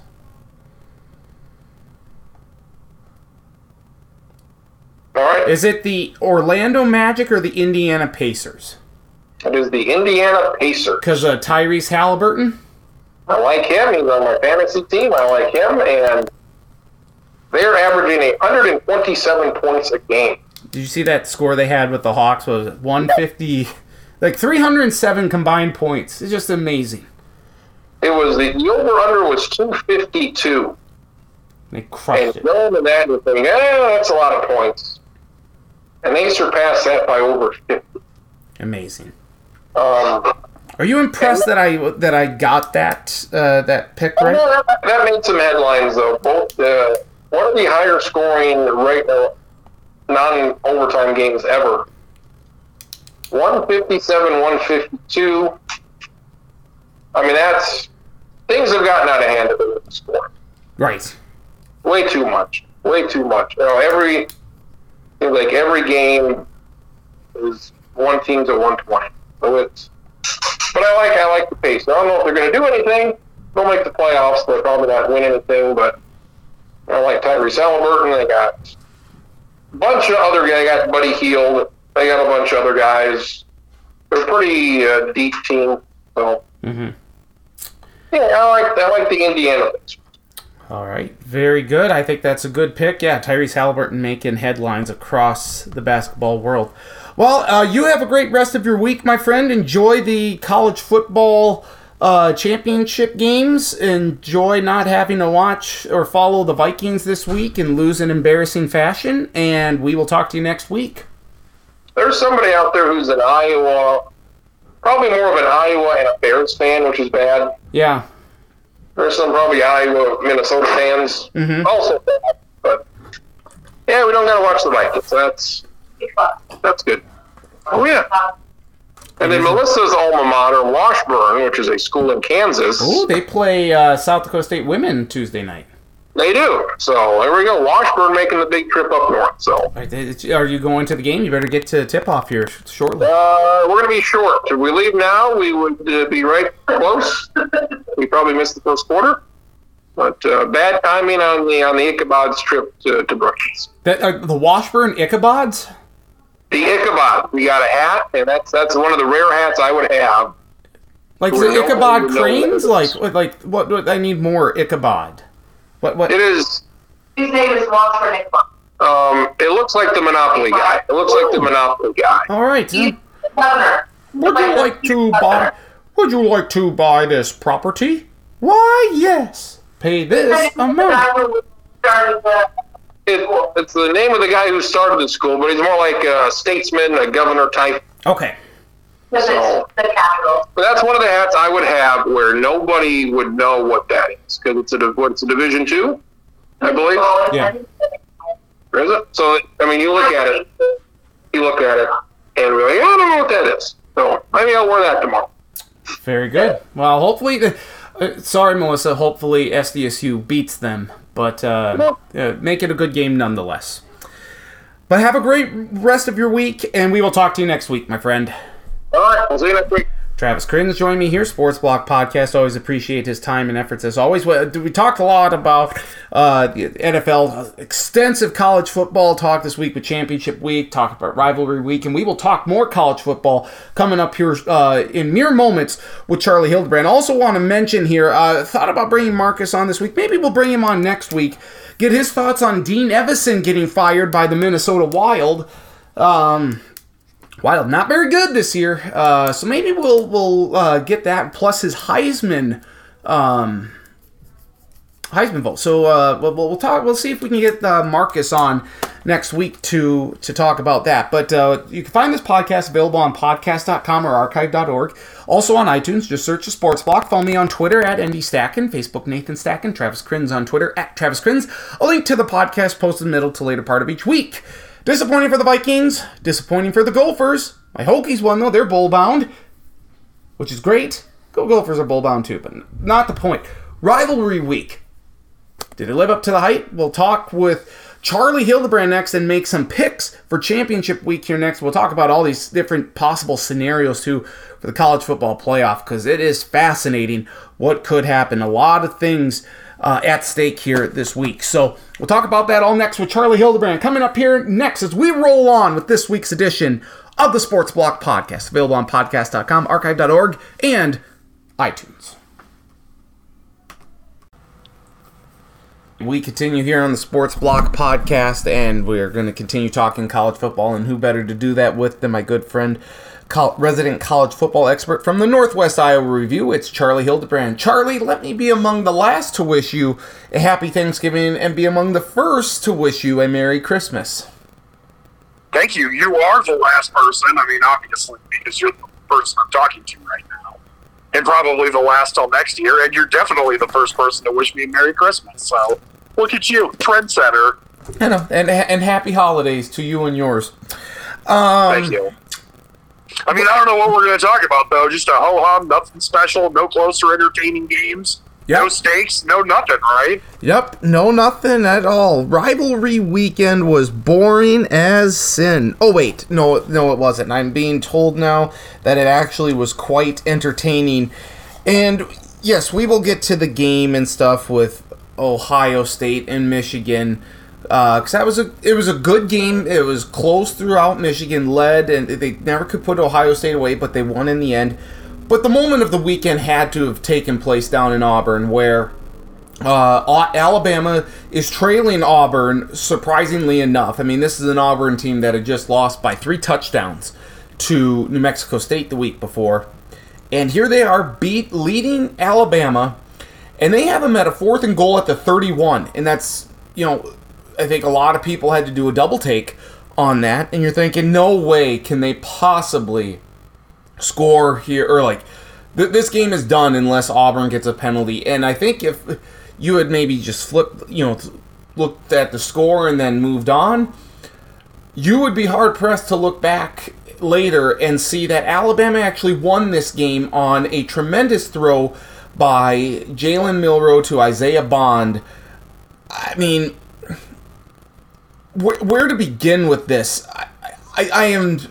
Alabama most- did some good stuff. I mean, we're talking about just that play or the game. Well, just that that play, like that is the, the honestly the most stunning play, arguably from uh, you know outside of maybe Hawaii kicking a 51-yard field goal after electing not to spike it, and them making it knocked Colorado State out of bowl contention and sent Minnesota in instead. Um, like I told you your Gophers were going bowling. Yeah. Yep. Not the way I thought they would, but they, but I was right on that. One. You absolutely were, uh, but I mean, h- how do you how do you dis- even begin to describe what happened there in the waning minutes or seconds at Jordan-Hare Stadium? I would describe it this way: Alabama did a lot of things right, but more importantly, Auburn did so many things wrong play. Um, it wasn't the last play. I mean, it was in some ways it was like a last play of the game, but Yeah, it was a 32 I think uh, if if uh, if Alabama was on their own thirty and you only wanted to rush three, I think that would be fair. yes, On your thirty-one, I think the idea of only rushing three or rushing two and having a spy or whatever it was is an erroneously terrible decision because all it does is give everyone time to run down there and you can have fantastic defensive backs. They're not going to be able to cover for forever. Mhm. And while obviously he didn't get for forever because he threw it, he's not still back there in the pocket right now, days later, but he had way more time than they normally would. I mean he could have but, like, part of the reason you would not want to rush like four or five is you would think, oh, well, we don't want it to, to take off and scramble. Mhm. But in that case, if it's fourth and goal from the 31, he's almost certainly not going to get 31 yards. I mean, he might get 20. Yep. He might get 25, but at some point you're going to be like, oh, hey, we had guys come up and we can make the tackle. And they just, he was just able to buy time and find a guy. And, you know, Alabama, not lacking athletic guys and playmakers, found one in the back of the end zone. And, you know, it's it's not more dramatic than the kick six, but it's the most dramatic finish since then in Auburn, Alabama. And I suppose it's uh, it's Alabama's version of that, where they're just going to be like, oh, hey, this is all we're going to talk about for the next year. Doesn't I mean, it? Doesn't in Alabama, kind of- I'm sure every Alabama fan that's you know married to an Auburn fan or has Auburn relatives would be like, "Hey, guess what? We're buying newspapers of this, and we're going to send you all your Christmas and birthday presents in you know newspaper of that play, so you have to see it and stuff like that." And you know, Auburn deserves that right now because it was dumb to do what they did. Well, that's good for print media. I mean, you need to Yeah. you know get some money in there. Don't you think this goes in, though into kick six lore? Like, yeah, the kick six is Oh yeah, I mean this Yeah. definitely. I'm, uh, all I'm saying is it's not as big as that one, Right. Because that one had higher stakes. Yep. and was a little bit more ridiculous. If not for that, this would be probably. I mean, certainly the biggest one in our lifetimes. Mhm. I mean, I'm not going to pretend to know all the ones in the 60s and 70s and early to mid 80s, but. But yeah, I mean, uh, after the kick six, I think this is going to be the second biggest one for a long time because it's still absurd in the way it played out. Don't you feel like Alabama's like a cat with nine lives? Like they, it seems as though their season should be. They've had a fair amount of close games. Yeah. and, and you know what? They might have another one on Saturday here. They could. They very well could. We'll get to. Uh, we'll pick those games here uh, in a little bit, but. I mean, that to me was the moment of the weekend. And rivalry weekend, you can always kind of. The, the, the old cliche is throw out the records because it's all just good old fashioned hate between these two fan bases or fa- these two teams. And honestly, Auburn and Alabama met the. You know, met that level and then some, and as did Ohio State and Michigan. It's the game. It lived up to the hype. Uh, Michigan, as I said, won. Uh, they held off Ohio State. They win thirty to twenty-four. I mean, feel like Ohio State kind of got jobbed in a few different uh, a few different times throughout the game. But what, what's your biggest takeaway from this from Michigan's win? Um, there's some on the field stuff and big picture stuff. Which do you want me to start with? Either one, you you, you choose. We'll, we'll go on the field stuff first because I think it's less funny slash interesting, but it's still interesting. Is that for so long the thing with Michigan and Ohio State? I mean, because I think if I before this three straight wins, I think it was like 2011 that Michigan had last won that one year between Jim Tressel and Urban Meyer when Luke Fickell was the interim coach, and it was, it was something like Ohio State won like 14 out of 15 straight years or something like that. But Mhm. and, and one of the big things, if it wasn't a blowout, which it was a blowout of you know a good chunk of those, but if it was close, it was always like, well, you know, Ohio State was more talented, and also Michigan played tight. They were too conservative, and Ohio State played a bit more loose, and you know, went for it on fourth down, did some stuff like that, and it paid off. And it's interesting that that in some ways is flipped now. I don't know that Michigan's more talented, but they certainly don't turtle up into a shell the way Ohio State has done at times the last few years. Mm-hmm. And you know, and it worked out for Michigan. They won. Um, the big picture thing is I don't want to say this is the most important Ohio State Michigan game ever. I don't think I would go that far. Although if Michigan goes on to win a national title, maybe it will be. But um, and, and we have a very good recent comparison for this with other teams. The uh, North Carolina beating Duke twice in men's basketball during Mhm. Coach K's last year, Mhm. including his last game ever. That this will have those kind of ramifications. I mean, I don't know if this is quite as big as that, but this will have those kind of ramifications for years to come because all Ohio State could do, or not all they could do, but all they said leading up to the game was, oh, Michigan's been cheating. The only reason they won the last two years and have done anything is because they're cheating, which you could have made that case going into the game. But with Harbaugh suspended and not coaching, and when all, they had all the, you know, a lot of things at least narrative wise going against them, Michigan still won anyways. And Ohio State's never going to get that back. They are always going to have to live with the like, oh hey, guess what? What are you doing with the sign stealing now? When everyone knew about it, we weren't doing it anymore, or maybe they were. I don't know, but but also we didn't even have Harbaugh there. We had our backup head coach, and still lost anyway. So your your head coach got outcoached by our interim head coach slash coordinator, and that is something that whether Ohio State ever wants to admit it or not, will live in their craw for for decades to come. I mean, in 2040, there Mhm. will still be Ohio State fans that are like, "I can't believe that we lost this game," and I hate it so much. Well, to that level, uh, you know, and speaking of hate, and I mentioned this to Travis earlier. Don't you think there's a chance that this is Ryan Day's last um, game, Co- or potentially like last season at Ohio State? At Ohio he's- State? yeah, because he's not exactly been a fan favorite. I think there's been a lot of consternation about him and and what he's done or lack thereof, you know, in getting Ohio State past that point. I mean, he he's done a great job recruiting, but they have not been able to get back, you know, to I know they were in the playoff last year, but you know, that national championship has eluded them and now losing to Michigan 3 straight times is this the the, the straw that breaks the camel's back? And does ohio state say okay we, we got to get rid of him because buckeye fans really do not much they, they don't care for him very much at all. And you know i feel like he's been kind of skating on thin ice several times this year i mean it's not like ohio state has lit the world on fire they have some good wins against notre dame and and penn state but you lose to michigan three times in a row and fans are going to kind of come out with pitchforks and, and want someone to pay for it.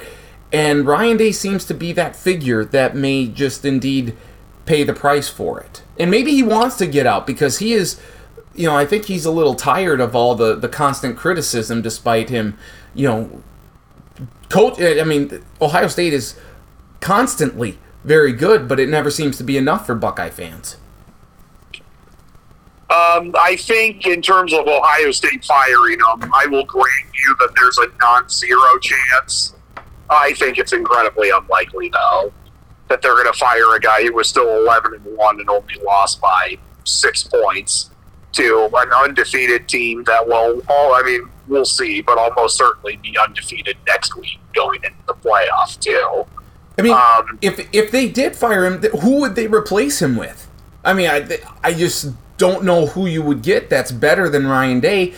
But on the other side of it too, maybe Ryan Day's tired of it and wants to go somewhere else. I mean, there are openings. I mean, he could. I think there's a higher chance of that, but I still think it's pretty low. Where's he going to yep. go? Right. I mean, he's coached at like the highest level of college football, and I mean, obviously Texas A&M's job has been filled now, so he couldn't go there. I don't know if he'd want to go there anyways, um, because you basically just have the same thing at Ohio State, where it'd be even harder to win. And I mean, I, you're right that he could go somewhere with less pressure, but not somewhere where it's going to be as easy to win. Though, I mean, I'm trying to think of just in my head of what's open. I mean, the Carolina I, you Panthers. You, you think it's I- it's just as bad, if not worse, in the NFL? Right. I right. mean, I, uh, I was being facetious with that one. I don't think he's going to the Okay. Panthers, but that's a, that's an opening.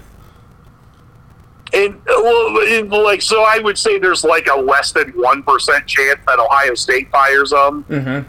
I think there's probably like I don't know a five percent right chance right now that he leaves. Now, if they go ten and two or eleven and one next year and lose to Michigan again, and uh, actually, side note, a thing I'll hate next year is now that they don't have divisions, Michigan and Ohio State are both undefeated or both have one loss Mm-hmm. going into that game. They'll probably just play the second week in a row the following week in the Big Ten title game, making the first meeting mostly meaningless, which will make that less fun. I'm not looking forward to that. Right. Um, so actually, I suppose if he did lose them, they were 11 and one, he wouldn't get fired because he'd have a chance to turn around and beat them the next week. You know, depending record wise on you know what Washington, Oregon, and Penn State are doing. Um, but like if they went 10 and two and a loss to Michigan knocked him out of a conference title game next year, I think we could maybe start saying like, okay, now we're getting into like maybe still not likely, but more plausible that they could fire him. Sure. But I think there's still a ways to go. And. I, I'm going to preface this by saying I'm not saying I'm not saying this about you. I'm just saying this in general. Mhm. Is I think a lot of times we make the mistake, and I'm hundred percent including myself in this, of seeing stuff on Twitter and just thinking like this is what everyone thinks. Right. When Yep. that's only like ten percent of fan bases of teams do. Absolutely. Absolutely. It's just that I was just mentioning it because there is some growing chatter out there and it's you know, you just kind of wonder when the buck stops, you know, pun intended, uh, with with Ohio State. And like I said, I don't know I don't think it's gonna happen. I don't think it should happen because who would you get at this point that's better than Ryan Day? But I do think there is some growing uh, tension surrounding. Uh, it just seems like you've been hearing more about it this season than we had in the past. So Oh yeah, this is definitely the worst loss of his career, and I don't mean worst in terms of like the worst team they've played that they lost to. I just mean that the third straight loss, and it's to a coordinator filling in as head coach. Like again, I'm not saying he's quite on the hot seat yet, but it's definitely much more uneasy than it was a week ago at this time. What else caught your attention from rivalry week? Because, I mean, Oregon made a big statement against Oregon State and what could be the last uh, civil war for a while, unless they can come to an agreement for next year. Washington with a gutsy call against Washington State, going for it fourth and one from their own 29, helped set up a game winning field goal. Florida State struggled a little bit with Florida early on. The Gators had a 12 0 lead, but Florida State finally found their footing. Um, Any anything else? Any of those games or anything else across rivalry weekend that uh, that caught your attention and that you'd like to talk about? You mentioned the all, all the ones you mentioned, especially the two Pac-12 games, were the ones I was going to say. The going for it on your own 28 or whatever it was on fourth and one, and it working out is going to be something both Washington and Washington State fans remember forever. Um, and also, uh, if I remember, I think the kicker that made the field goal for Washington, I don't remember if I read or heard or where I saw this, but that he uh, was a walk on that is on scholarship now after making that one. So good yes, for him. I did see. Yep, he did get a scholarship afterward. That's a great feeling.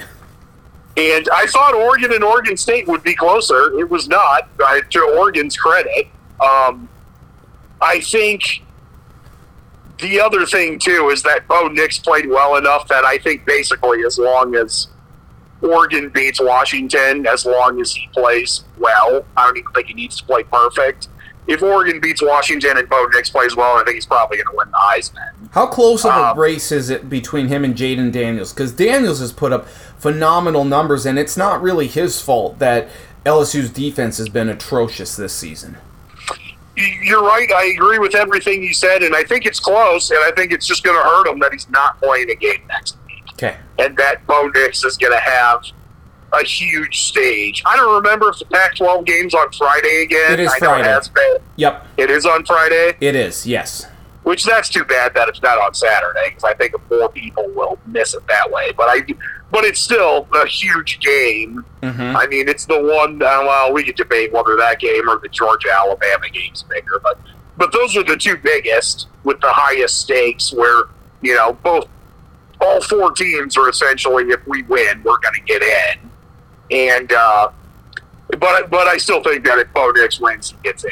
But I, I think it's still close right now, and. Uh, I think the only other two things, I mean, off the top of my head, if we kept talking, I'd remember more, or I guess three more. I'll keep these brief.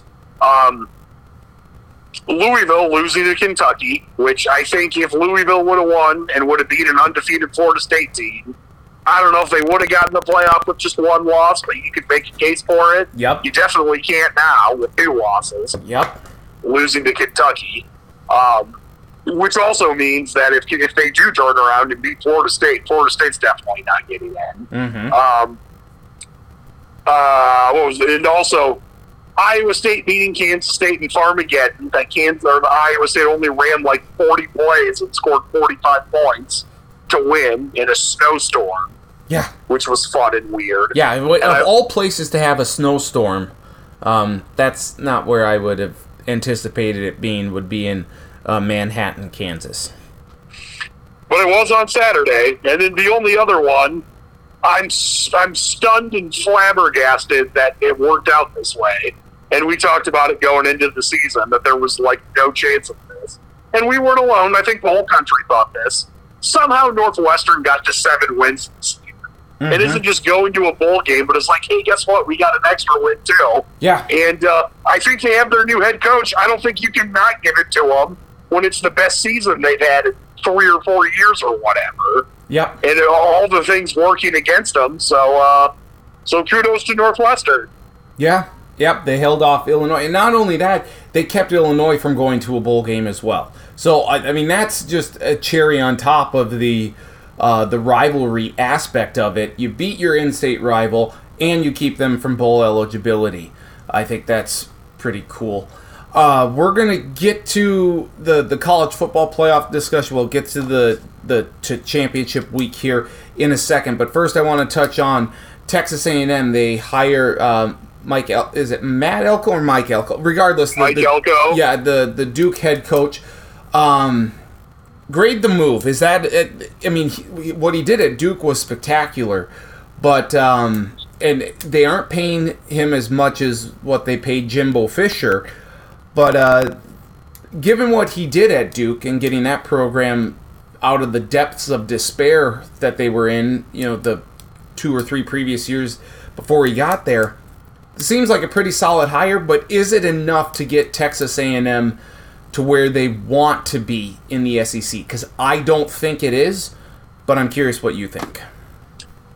I think it's a good hire and it's a smart hire. It's not a sexy hire, which I'm sure a lot of Texas A&M fans will hate that, but I think it's good. And I mean, it's it's so hard to figure out if coaches will work or not because there's so many things that go into it. You know, who from his staff is he going to keep, and you've got to set up your recruiting ties. So, you know, you you maybe can't bring everyone. You might need to get some guys with ties to where you are, and you know, and stuff like that. But the thing I always like, even though it doesn't always work out, I like the idea of taking a guy who is a successful coach at schools that are not normally successful with not as many resources and saying, hey, you didn't have all the bells and whistles. How will you do when you more, you know, stuff, luxuries, bullets, whatever you want to call it, or metaphor you want to use? And I mm-hmm. mean, like I said, it doesn't always work. It didn't work with Mike Riley at Nebraska. But other times it worked splendidly well. I mean, it worked with Florida hired Steve Spurrier. And it was like, oh my God, this is the best we've been in decades. I don't think it's going to be Steve Spurrier at Florida from Texas A&M. I think it'll be much better than Mike Riley at Nebraska, though. To answer your question of like, are they going to win a national title? No, I don't think so, because it's so hard to win there. And as long as Nick Saban and Kirby Smart are at Georgia, I don't know if anyone else in the SEC is going to win a national title over those two. I mean, the only other team I can think of recently that has was uh, LSU, um, and that was because they had Joe Burrow have like the greatest single season quarterback year ever, Mhm. which is not something you can. And and you know one of the best receiver rooms we've seen in recent memory across the board in college football, which just isn't something you could normally bet on. But if you want to be better than Jimbo outside of the COVID year, I think there's a good chance that maybe not in year one, but by year two or three, Texas A&M will probably win nine or ten games, maybe. And, and you know, it might not be sexy winning fifty to three, but they'll probably look good. And you know, they're kind of. I mean, I would say in some ways they're in baby steps mode. Like get to winning eight or nine games, and then worry about taking the next step. But you got to take the first one first. And this is at least a smart hire, I think, to make that first one. Um, other coaching moves. Jonathan Smith goes from Oregon State to Michigan State. I feel as though he would have stayed at Oregon State if there was stability with where Oregon State will be playing next year, or you know the the the the final outcome of the Pac-12 now the Pac-2, like what that whole thing is going to be. I think he would. I think it would have been smart for him to stay at Oregon State, but he, you just can't with all the uncertainty surrounding where they're going to be playing, what what that's going to look like here moving forward. So he goes to Michigan State. He did a great job at Oregon State. I don't think it's a. I think he's. I think he'll do fine at Michigan State, but I don't think it's going to be uh, wonderful for him because Michigan State is just kind of a middle of the road, middle of the pack team in the Big Ten. That's only going to get more difficult with the addition of those four Pac 12 schools. I debated about this with uh, a friend of mine from college, and we had different takes on this. He agreed. He basically said what you said. I will agree with half of what you said. The second half, the first half, I think he may have still left anyways for Michigan State, just because I, I I don't know. where. I mean, I know we can figure it out. I don't in front of me know how much he was getting paid in Oregon State or how much he's going to get now. But we've seen this enough with coaches that leave their alma maters because they just go somewhere to get a ton more money. Mm-hmm. So I think there's a good chance he would have left anyways. He may leave after three or four years and decide he doesn't like it. We've seen that before too. Mhm. Your point that I agree with, I think if he stayed in Oregon State, he would end up being much happier and have a better quality of life and enjoy things more. I think that there is a good chance three years from now, he'll have a ton of money and be like, oh, huh, that didn't work out. I'm either going back to Oregon State or I'm going somewhere else because either I've been fired or I just don't want to play Penn State, Ohio State, Michigan, Washington, Oregon, and USC every year mm-hmm. because that seems like a lot. Yeah, I, I, I mean, just it's, it's just interesting, you know, the where you know these coaches tend to go, and I feel bad for Oregon State because they've had a great season this year. They've lost the last two, but I mean, look who they had to play Washington and Oregon, and they kept it close with Washington. Um, I just think it's tough. And then Dino Babers gets fired from Syracuse. Any thoughts on that at all? I mean, I feel bad because I kind of like Dino Babers, but I think the writing was on the wall. I, uh, I don't know. I mean, as I haven't seen, I don't think Syracuse has hired anybody yet. No, I don't believe so. Yeah, so I, I, don't know who they're going to get. Um, selfishly, I hope they don't take Nebraska's defensive coordinator, who was recently the defensive coordinator at Syracuse. But I'm not mega confident he's going to stick around in Nebraska. We would be like, oh, I can go somewhere where we're going to win more than five games and get paid more money. Um, I don't know who Syracuse is going to get. I mean, I think it's just, I mean, it's just kind of a, it's a tough job Yeah. at Syracuse. In just a state that doesn't really care about college sports that much. The school really only cares about men's basketball. I think, you know, in some ways it's kind of like Kansas, Mhm. with the difference being that at least in Kansas, that state and the surrounding states care about high school football, where I don't know if anyone in upstate New York cares about high school football. Yeah. They care about uh, men's basketball and journalism at Syracuse. That's right. That's right. And the New York Jets, probably. yeah, but, or the Bills. Yeah, I think it got to be more the Bills. Oh, yeah, true. That's a much better answer. It's probably the Bills. So let's get into championship week here. Um, I there are so many different scenarios that that could be played out, and we'll, we'll touch on a few of them here. I am fascinated by what could happen if Washington loses on a last second field goal to Oregon and loses by either one, two, or three points. Because, I mean, Oregon to Do me, you think like, that's different if it's a last second touchdown and it's four, five, or six points? well, I mean, last second touchdown too. Yep, that that could. But yeah, but, But- a last second play to lose by a single score. Yes, I just think yeah, like I was thinking, that, you know, three points because that was what they won by against Oregon earlier, and ever since that game, that Oregon's played lights out, while Washington has played down to their level of competition, but they have come away with big wins against USC and Oregon State. So it's not and Utah. Utah was in that as well, and and Oregon also has played them well, but Oregon has dominated throughout many of their games here since that that that lone loss to Washington.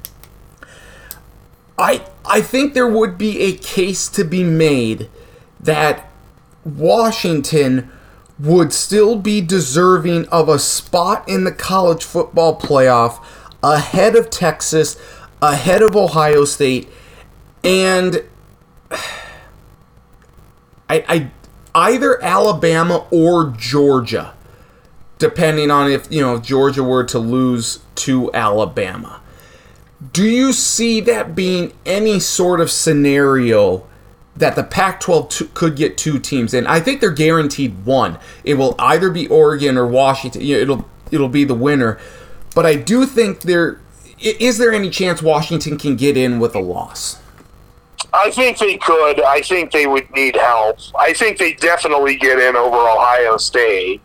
I think Ohio State's not good. I mean, we could maybe come up with a scenario of Ohio State getting in, but it's going to be way harder for them. Um, I don't think they're going to get in over either of the SEC champions either way. Um, I I think they could get in over Texas. That'll be interesting to see, especially if Georgia beats Alabama. I think that makes Texas's road to get in harder. Yes. And uh, Also, the fact that Texas plays Oklahoma State in the Big and 12 championship Oklahoma, game. who yeah, I agree with that. The, the other thing too we have to keep in mind is that and I, there's gonna this is gonna be the interesting one is that if Florida State wins, there are gonna be people that say Florida State shouldn't get in, and we could debate whether they truly deserve to get in or not. If Florida State's undefeated, they're getting in. Yes. There's no way yes. around it. Yep, yep, absolutely. And I think, as of right now, Oregon is the only one loss team that if they win, I'm like uh, basically 100% sure they're getting in. Yes. Um, I mean, well, I, I take that back. I, Alabama, I think would too. Alabama's not going to get left out if they beat Georgia. So, I, so for both Oregon and Alabama, if they win, they get in. Um, I'm looking at this. I'm just trying to come up with weird scenarios to figure out what happens. If uh,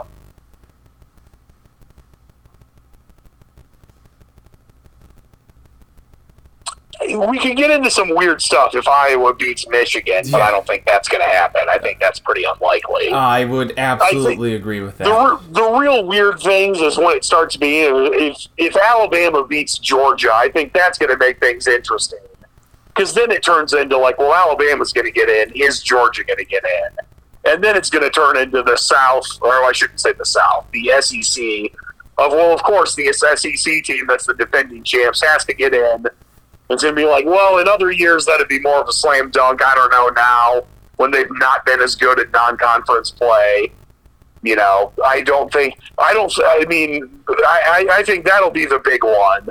So, if you want if you want things to be clean cut, I suppose you would say, well, let's just have, you know, Michigan. let- Let's have either Florida State or Texas lose, and then Michigan, Georgia, and win, and then I guess it doesn't matter who wins the Pac-12.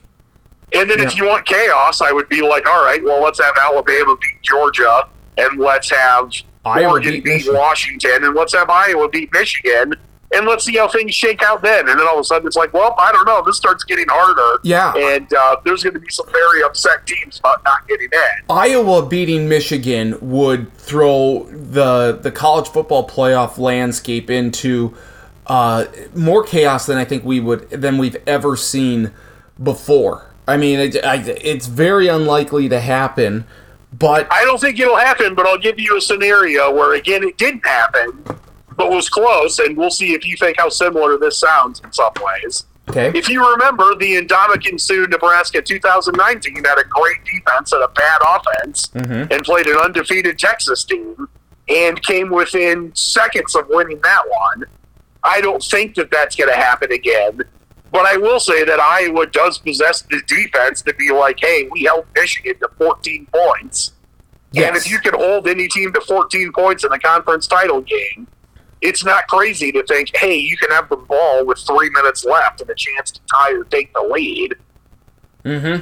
I, I'm going to definitely take the under uh, in this. I would, game. I would as well. Uh, and I don't think Iowa's going to win. I think Michigan's going to win like, you know, 21 to 6 or something like that. Is there any scenario where you could see Alabama getting in? Like, okay, if Alabama and Texas both win, is there any scenario that you can see where Alabama would get into the college football playoff and Texas does not? I think that there should not be any scenario where that happens, but I 100% think there's a scenario where it will because they will people will say, well, Alabama's win over Georgia is better than Texas's win over Alabama. Whether that's right or not, that's what people will say. And then they'll say, well, you know what? At least Alabama has a better loss because Oklahoma's not as good as uh, as Texas is. And uh, th- this is something I've thought at times. They don't bring this up very often, or at least they don't word it this way when we're debating, you know, BCS or playoff and, you know, who's more deserving. Mm-hmm. But I always think that the, the worst thing you can do is be a team with one loss that lost to the best team you played. What you want to do is to be able to say, like, hey, we lost to somebody that's good, but is like the third or the fourth best team you played. And look at these wins over these two best teams we played and how good those wins are. So you would rather have a bad loss or an average loss and have two great wins rather than have like run through your schedule all scot free, but have that one loss be to the best team you played. I think that the losing to the third or fourth best team you play gives you a better shot at getting in. Sure. because then you can point and say that's our upside that's us at our best where if you lose to the best team you play it's harder to say hey look at these other teams A perfect example is TCU not getting into the playoff the first year in 2014, Mm-hmm. where Baylor was the best team they played, and they lost to Baylor. And the best team that they beat, I think, was a Kansas State team that finished nine and three, and then went on to lose their bowl game. And you know, I mean, they were good. TCU was quite good, but it's just like, well, how good are you? The best you played was the game that you didn't win. Right. And so, long story short, I, I think Texas should get in based off that resume. If they win and Alabama both wins, and they are, you know, those two fighting for the last spot. The longer this goes, the more I think that it will not shake out that way. Whether that's just, you know, Alabama branding or being hotter at the end of the year, I'm not sure, but I just think that that is what will end up happening. Okay. Well, let's. We're gonna. We're go, both gonna make our college football playoff predictions here because the the it comes out on Sunday. But let's pick these uh, conference championship games here first, and it uh, begins Friday night. We have two conference championship games. Conference USA, New Mexico State against Liberty. 7 p.m. Eastern, 6 p.m. Central Time on CBS Sports Network. Liberty is undefeated. Uh, New Mexico State has done an incredible job. Jerry Kill, uh, congrats to him. Uh, since that opening loss to UMass, they've gone 10 and 2. This game is in Lynchburg, so it's on. It's at Liberty's uh, stadium. Any chance New Mexico State can pull off the upset here, or are you taking Liberty? I mean, I think they've got a, a good chance at it, but I think Liberty's going to win. I would rather see New Mexico State win, but I don't think it's going to play out that way. All right, I agree. I will take Liberty as well.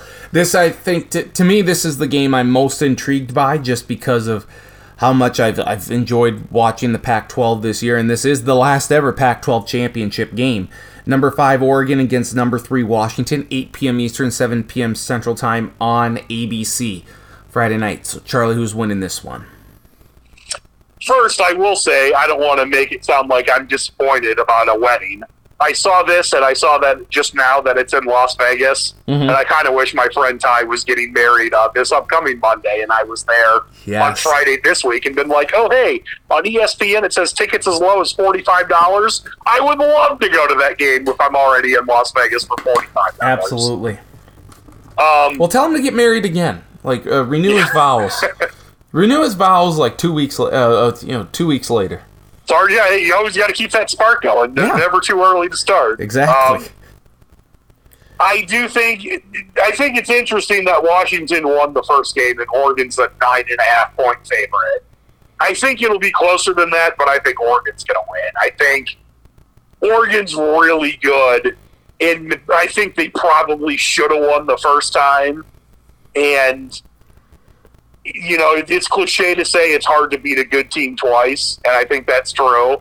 Um, I think it's also hard to beat a team that might be better than you are twice, and I think that Oregon is going to capitalize on getting a chance to play them the second time. Well, I remember you picked Oregon to the college football playoff, and I believe you had Bo Nix winning the Heisman, right? I did. That may have played into part of why I'm picking that right now, but yes, that's that. Those are both accurate. Well, feather in your cap, I think, for both here, because you might have gotten the the daily double here. Uh, I I like Washington. I've liked them all year long. Uh, I picked them to be in the the Pac-12 championship game, but I had them losing to USC. And since that win against Oregon, Oregon has played far better football. I am taking Oregon over Washington in this one. Saturday's games here. We have the Big 12 champ, uh, Dr. Pepper Big 12 championship game, noon Eastern, 11 a.m. Central Time from Jerry World. Number 18 Oklahoma State and number 7 Texas. Who's who do you got in this one? This is a good question. I mean, this one's weird because Oklahoma State has been team chaos all year, and the second you think you know Oklahoma State, they either beat someone they shouldn't or lose to someone they absolutely shouldn't. Um, I don't think I would have said this 40 seconds ago. I don't know why my mind all of a sudden is changing. I think this has been such a chalk year.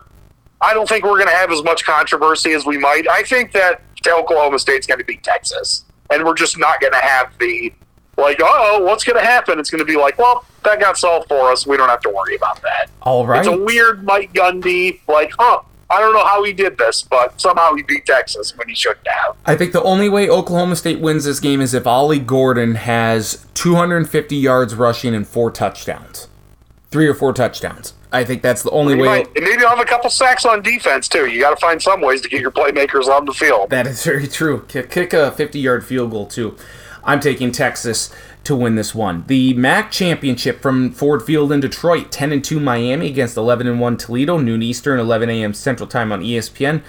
I believe you had picked Toledo to the uh, New Year's Six game, which I th- is still a possibility, perhaps. Uh, their lone loss coming to Illinois in Week One. So, uh, who you got in this one? I mean, I'm stick. I mean, I don't know if I'm going to stick with what I said in the preseason for everything. In this case, I am. I'm going with Toledo. I'm going with Toledo as well. The Mountain West Championship game, Boise State. This is a weird. This was a three-way tie uh, in the Mountain West. I think it was between Boise State, UNLV, and was it uh, Air Force too? I mean, Air Force looked like they were gonna cruise to. Um, uh, San Jose State, excuse me. I mean, Air Force looked so great for so long, but uh, it was San Jose State, excuse me, that was in that three-way tie, and Boise State and uh, UNLV win out. So this game is being played, I believe. Is this in uh, in Las Vegas? Let me let me check here. I, I think it is. Is it going to be played at Allegiant Stadium? Are they going to host back-to-back uh, games? Uh, yes, I mean, it is. Las Vegas doesn't have a problem with making bad ideas hosting wise. They tried to host Formula One right Yes, before they did. or right after we left. So Yep, uh, and it is so back to back game, uh, not even 24 hours apart. They will be hosting championship games. I don't know if that's ever happened before. Um, that a stadium's going to host college championship games back to back days, but um, here we go. Boise State against UNLV. Who you like in this one? I'm going with the running reps. All right, I will go with Boise State. I don't like, um, I don't feel great about that, but I'll take the Broncos. SEC championship game, 4 p.m. Eastern, 3 p.m. Central Time on CBS. Number one Georgia against number eight Alabama. Is this where the chaos really happens? I think that this will be one that will kind of be like Auburn, Alabama, where it will go down to the closing seconds again. I don't think it's going to get as ridiculous bonkers. Um, you know what? Screw it. I'm, I'm just sticking with preseason stuff. I picked Alabama to beat Georgia. I'm doing it again. I'm going to say that Nick Saban pulls out another rabbit, finds a way, whether they should or not. Alabama pulls off the upset. All right. Um, I think the Cats' lives run out in this one. Give me Georgia over Alabama. AAC, uh, the American Athletic Championship, 4 p.m. Eastern, 3 p.m. Central Time on ABC. SMU against Tulane. Tulane ranked 22nd in the country. If they win, it seems likely that they will be the team playing in the New Year's Six game once again. Uh, so, who do you like in this one? I like Tulane, but I don't like him to win this game. I'm going SMU. That's a Lee Corso, though, not so fast, my friend. That I pulled on myself. You're going for some upsets here, uh, and uh, uh, Which seems dumb because there have been so few this season. I don't know why I'm picking them now. This is going to backfire on uh, me. but- no, it, it might not. Maybe this is the week it finally happens. I'm going with the Green Wave. Uh, this game is being played in New Orleans. SMU has a great offense, but I, re- I like Tulane. I think they get the job done. Uh, Sun Belt Championship, App State against Troy. I believe this is being played in Mobile, Alabama, at Troy's Stadium, and, or it's just Troy, Alabama. Excuse me, but it is played at Troy. Um, 4 p.m. Eastern, 3 p.m. Central Time on ESPN.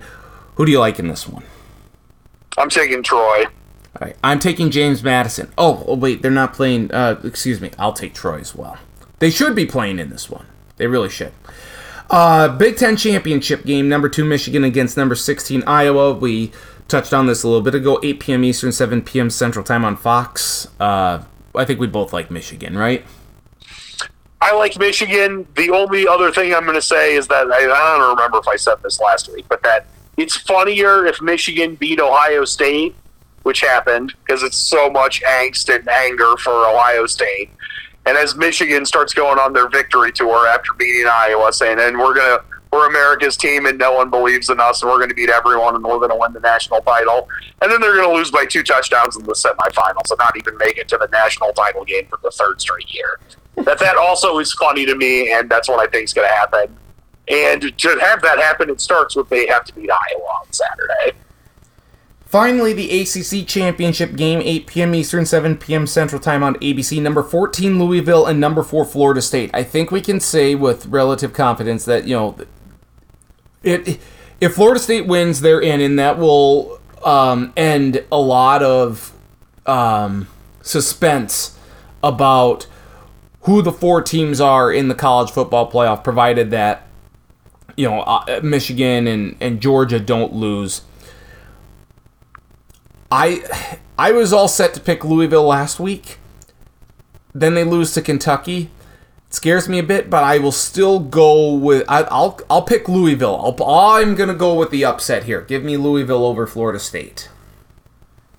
I've picked enough upsets that even though I don't feel, I mean, it's not like Florida State's a heavy favorite. It looks like right now they're a, uh, a mere two and a half points in, right? But I'm going to go Florida State. All right. Um, so our college football. So you went going Florida State. Okay. So uh, who will be your four college football playoff teams then when the when the teams are unveiled on Sunday? So for me, let's see, this would be with Georgia losing, it would mean Michigan's going to be number one. And then I think, I don't know if it'll quite play out this way, but also, you know, you, you probably know I'm a sucker for flair, dramatic, and theater at times. So it'll be Michigan one. It will be uh, Oregon two. It will be Florida State three and it will be Alabama 4, which then means that Michigan plays Alabama in the first round, and they're not going to beat Alabama. But it, it, that will, yeah. So when we used to get the, oh my God, you know, like five or six years ago or whatever, oh wow, Nick Saban and Jim Harbaugh, these war of words, we're finally going to get that game. I guess we did get it in like the Capital One Bowl a few years ago. We're going to get it with much higher stakes.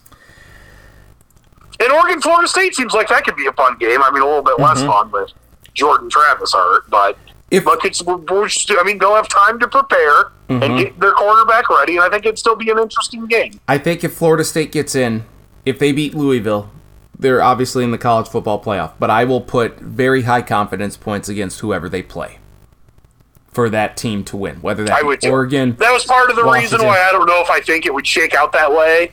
So I, I think those four teams would get in. Seeding wise, it might be different, hmm and I suppose it would be. Actually, maybe I maybe I should say that Florida State would be four because it would be even funnier if after Michigan beat Ohio State, then Michigan's like, oh no, we lost to Florida State with their backup quarterback when we had everything going for us. I am gonna go Georgia one, undefeated Georgia. I mean, you got to put them number one. Michigan two, Oregon three. This is where I feel I'd, I'd love for Washington to be four. I don't think that's gonna happen. Again, like like I said, if it's a like I said earlier, if it's a one or two point loss at the last second, I think there's a case to be made that Washington should be four. In your scenario with Florida State losing, Yes. I think it would get quite interesting.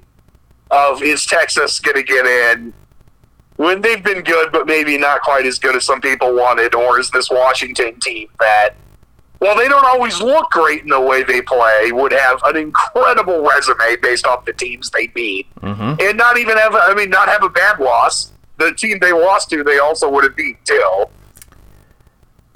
I'm not going to put And for Texas. 12 hours, it would be a very heated debate. I'm not going to put Texas in either. I'm going to go Ohio State. I don't. Interesting. I don't- Interesting. You embrace chaos there. Yeah, I I don't like it. I I feel like Texas would probably get in, but they would have to really. I think they'd have to really impress. I just I if they were playing Oklahoma in the Big 12 championship game, then I think they get in regardless. Um, or that I think that would do a lot more in the committee's eyes than an Oklahoma State team that's very Jekyll and Hyde. Um, and because Ohio State only lost by six, I, I want Washington in. I, I don't think it's going to happen. I want it to. I think the Pac 12 deserves it. Uh, especially if, you know, depending on how that game ends. Like I said, it, it, the only way I would put Washington in is if they lose by, you know, last second field goal or whatever. But I'll, I'll put Ohio State in that they get in. So I, Georgia, Michigan, Oregon, and Ohio State. So you have Texas winning, but you think Ohio State's going to get in over them, even I- though I would say Ohio they- State has one good win over Penn State. I guess they've got another fairly good win over Notre Dame, but doesn't look as good as we thought it did at the time. Right. I yes. I mean, it could happen. But we've seen it before. Wh- Whether they ever admit this or not, there are certain teams slash brands that get the benefit of the doubt more. And uh, all I know through the playoff, the two teams that have benefited the most from that are Alabama and Ohio State. So it I- certainly makes sense, and I think you might be right. I hope I'm wrong with it because I don't want to see Ohio State in. I don't really want to see Texas in. I don't want to see this Ohio State team in. I Like want the to. one last year I got because it was like, oh yeah, they have a fantastic offense. yes. It almost beat Georgia. Yep. This one I'd be like, nah. I mean, I- if they played Michigan again, I suppose that might be kind of interesting. I. But, I. like if they played Georgia, I'd be like, oh, this is not. I mean, they're going to lose by like 17 to Georgia. I want Washington in. I want Washington and Oregon in, provided that Oregon beats Washington. I, But I don't see that happening in the eyes of the committee. I think I'll, I'll just go with Ohio State. I think that's they somehow sneak in because I, I I don't know if Texas can jump three spots. But then again, I guess you really only have to you would only have to pass Ohio State because Washington and Florida State would both lose. So I maybe it's dumb to not put Texas in. I don't know. I, I feel like yeah, that's tough. Uh, yeah, I'll so I'll stick with Ohio State. I will stick with that and hope that I'm wrong. Uh, but we will discuss that next week. Uh, SDSU plays Mercer this week at in FCS football. Uh, any thoughts on the FCS playoffs or SDSU's chances on Saturday?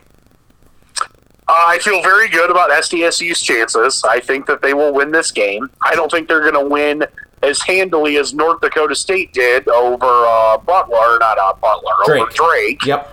Um, which uh, you, or did you see the final score of that game? I think it was sixty-six to three. Yes, it was. Yep. And Hard Drake- to remember, but but Drake briefly led in that game. They did. were up three to nothing, they did. and I like to think that they were like, "Hey, we got things rolling.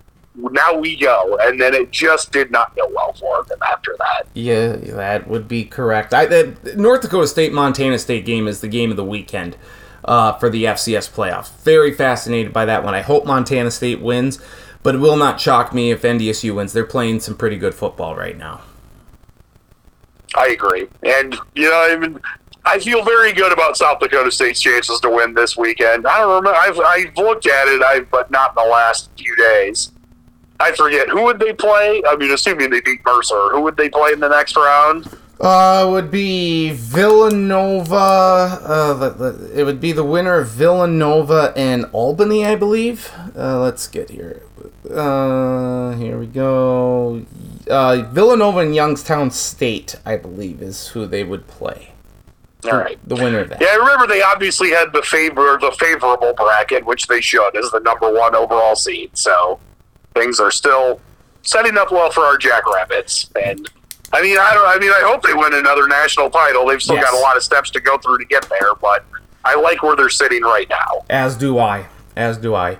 Well, Charlie, I always appreciate the time, my friend. Enjoy the uh, the the championship week here in college football, and uh, you know enjoy the selection show on Sunday. And uh, hopefully, we can touch base next week with some reaction to it. Um, and yeah, and go from there. But uh, as always, I thank you for the time, my friend. Sounds good. Thanks, Broseph. Thank you, Charlie. See you later. Charlie Hildebrand from the Northwest Iowa Review, kind enough to join me here with his picks. I, I don't like picking Ohio State. I think that's kind of a dumb pick, you know, but Texas, I think, really would have to impress to. Like, they would have to win by 21 or 28 points, I feel like. At least 20 points against Oklahoma State, which is very possible. I mean, they did just beat Texas Tech by 50.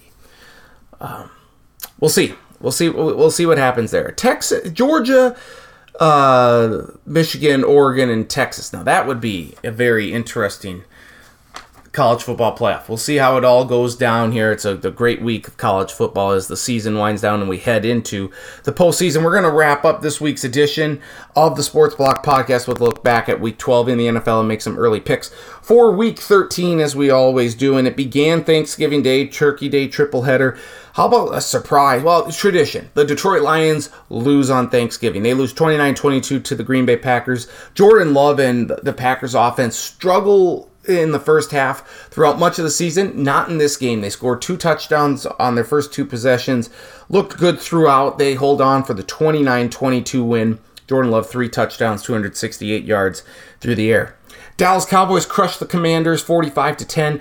How about DaRon Bland, the Cowboys cornerback, with another pick six? It's his fifth of the year. It's a single season, uh, NFL single season record. Dak Prescott was great.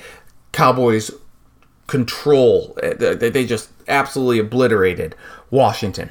San Francisco with a 31 13 win over Seattle, then to cap off the Turkey Day triple header. Brock Purdy was great. Christian McCaffrey with a touchdown. Deebo Samuel. I mean, Seahawks had nothing going for them uh, pretty much from the get go here. 49ers roll. Black Friday, first Black Friday game. Miami Dolphins beat the New York Jets 34 13 wasn't a spectacular day for the Dolphin offense, but how about that Hail Mary uh, pick that uh, the Dolphins returned for a touchdown at the end of the first half? Really, the straw that broke the camel's back. Uh, Tim Boyle, yeah, not much. You're not very good. Sunday, then, uh, the Atlanta Falcons beat the New Orleans Saints 24 to 15 to move into first place in the NFC South with a 5 and 6 record. Bijan Robinson a rushing touchdown and a receiving touchdown in this one.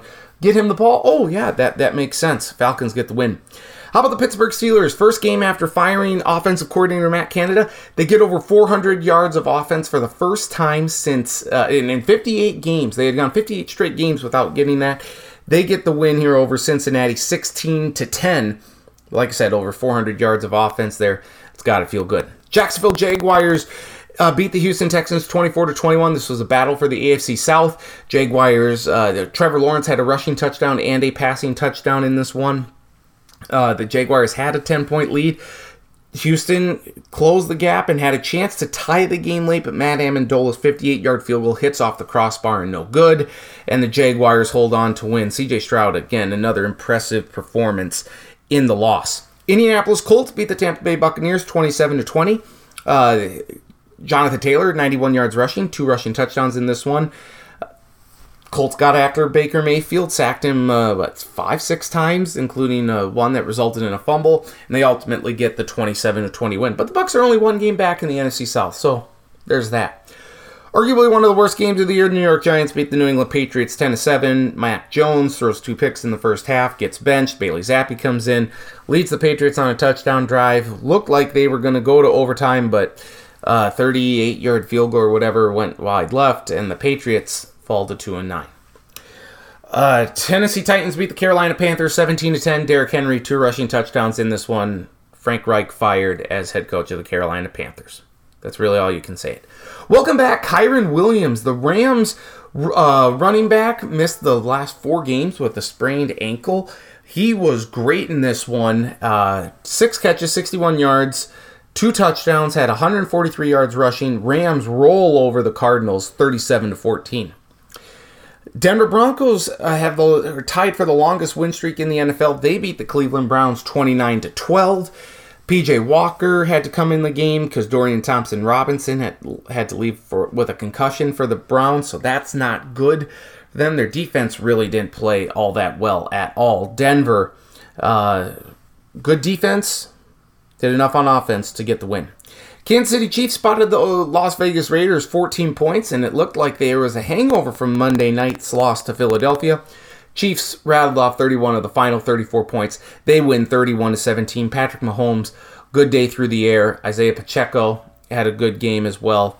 Uh, Chiefs roll. How about the game of the day? Maybe the game of the year. Philadelphia beats Buffalo 37 34 in a tur uh, pouring rain in Philadelphia. Bills were up 17 to 7 at half, controlled the game really from the outset. The two teams alternated touchdowns in the second half. Buffalo missed another field goal. Josh Allen threw an interception. Officiating wasn't great in this one. And how about Jake Elliott's 59 yard field goal to tie the game and force overtime in the rain? It's just incredible stuff. Bills, uh, Gabe Davis, and Josh Allen weren't on the same page. Could have had a touchdown to win the game in overtime. Did not happen. Jalen Hurts goes down scores a touchdown, and the Eagles win 37 34. Baltimore Ravens beat the LA Chargers 20 to 10. Chargers don't turn the ball over that much. They had four turnovers in this one. Not going to beat the Ravens when that happens. Ravens got the win there. And the Monday Night Football, the Minnesota Vikings lose to the Chicago Bears 12 to 10. Horrible game offensively. Joshua Dobbs had four interceptions, so maybe the, the euphoria has worn off from Josh Dobbs. Um, had a chance to milk the game away, did not. Bad punt, bad defense. Bears kick a game winning field goal and win 12 to 10. Let's go to week 13 here.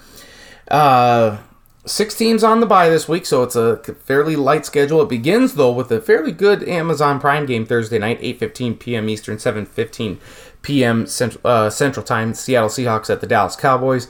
Seahawks are reeling right now. Well, don't really know. Uh, Kenneth Walker's out. How healthy is Geno Smith? Don't really know. Uh, Cowboys will cruise to victory here in this one. I like the boys. LA Chargers at the New England Patriots, 1 p.m. Eastern and Central Time on CBS. Chargers, this is not a game that you can lose. If you lose, you got to get fired. Or the Brandon Staley's got to be fired. Given what the Patriots look like right now, the Chargers should win this game easily. I will take the Chargers. But uh, would anyone be shocked if the Patriots win? I wouldn't be. Detroit Lions at the New Orleans Saints, 1 p.m. Eastern and Central Time on Fox. Lions bounce back with a. Uh, I think the Saints will keep it close. I think the Saints maybe should win at home. Lions bounce back from that loss on Thanksgiving. I like the Lions to get the win. Atlanta Falcons at the New York Jets, 1 p.m. Eastern and Central Time on Fox. I'm concerned about Atlanta's offense, uh, Desmond Ridder specifically, against the Jets defense. You got to run it and run it and run it some more. Uh, I think Desmond Ridder, though, will beat Tim Boyle. Give me the Falcons. Arizona Cardinals at the Pittsburgh Steelers, 1 p.m. Eastern and Central Time on CBS. Steelers got over 400 yards last week. They may do it again this week. Arizona's not that good uh, on defense. Steelers roll in this one. Indianapolis Colts at the Tennessee Titans, 1 p.m. Eastern and Central Time on CBS. No Jonathan Taylor for the Colts. I think that maybe means the Titans can sneak through with a victory. They're undefeated. Uh, they, they, all four wins have come in Nashville this year. Give me the Titans for the upset win. Miami Dolphins at the Washington Commanders, 1 p.m. Eastern, noon Central Time on Fox. Jack Del Rio, Commanders defensive coordinator, just got fired. So, yeah, you're going against Tyreek Hill, Tua, Raheem Mostert, Jaylen Waddle. Yeah, no chance. Dolphins roll. Denver Broncos at the Houston Texans, 1 p.m. Eastern noon Central Time on CBS. The Texans do have a tendency to turn the ball over. Uh, Broncos defense has been feasting off of turnovers lately, but the Texans, better offense, playing at home. I like Houston to get the win. Uh, let's see what else we got here. Carolina Panthers at the Tampa Bay Buccaneers, 4:05 p.m. Eastern, 3:05 p.m. Central Time on CBS. Panthers are in disarray. Give me the Bucks for the win here. Cleveland Browns at the LA Rams, 4:25 p.m. Eastern, 3:25 p.m. Central Time on Fox. Would love to see the Browns bounce back with a win here, but the Rams maybe have something figured out here. Kyren Williams, another big game. Give me the Rams for the win. How about the 49ers at the Philadelphia Eagles? It's the game of the week, 4:25 p.m. Eastern, 3:25 p.m. Central Time on Fox. I said it at the beginning of the season. This is a revenge game for the 49ers. They've had this game circled for a while. Philadelphia is winning games close. 49ers think that they got a raw deal in the NFC Championship game because of Brock Purdy's injury. I got the 49ers winning this game. Kansas City Chiefs at the Green Bay Packers, 8:20 p.m. Eastern, 7:20 p.m. Central Time on NBC. Give me the Chiefs to uh, get the win here. Slow down the Jordan Love Express and the train and everything like that with the Packers. Mahomes and company win. And then Monday Night Football, Cincinnati Bengals at the Jacksonville Jaguars, 8.15 p.m. Eastern, 7.15 p.m. Central Time on ESPN. Jake Browning, no. Trevor Lawrence, yes. Give me the Jaguars for the win. And those are your Week 13 picks. Official picks and predictions can be found in the stack, stackattack.sportsblog.com in our Football Friday post. Appreciate you listening to this week's edition of the Sports Block Podcast. Very college football heavy. Uh, enjoy championship week. We'll see who the four teams are in the college football playoff. We'll have plenty of reaction to that next week. Maybe an early look ahead to some of the bowl games. Uh, Charlie will hopefully be on with us. We'll maybe try and get Marcus on to get thoughts on the Dean Evason, uh, Evason firing and see who he voted for for the Heisman. Uh, so we'll get to all that, as well as Travis Kriens, of course. You can find this podcast available on podcast.com or on uh, archive.org. Also on iTunes, just search Sports Block. Follow me on Twitter at ND Stacken, Facebook Nathan Stacken, Travis Kriens on Twitter at Travis Kriens, Charlie Hildebrand on Twitter at CE Hildebrand. A link to the podcast posted middle to later part of each week. Thank you so much for listening. Hope you all had a wonderful Thanksgiving. Enjoy the football, enjoy the college basketball, enjoy everything going on in the world of sports right now. And um, yeah, go big, go blue, go Jacks. Beat Mercer this week. We'll be back to talk about it all next week. So for Travis and Charlie, I'm Nathan. Thanks so much for listening. Have a great rest of your week, and we'll talk to you next week on another edition of the Sports Block Podcast.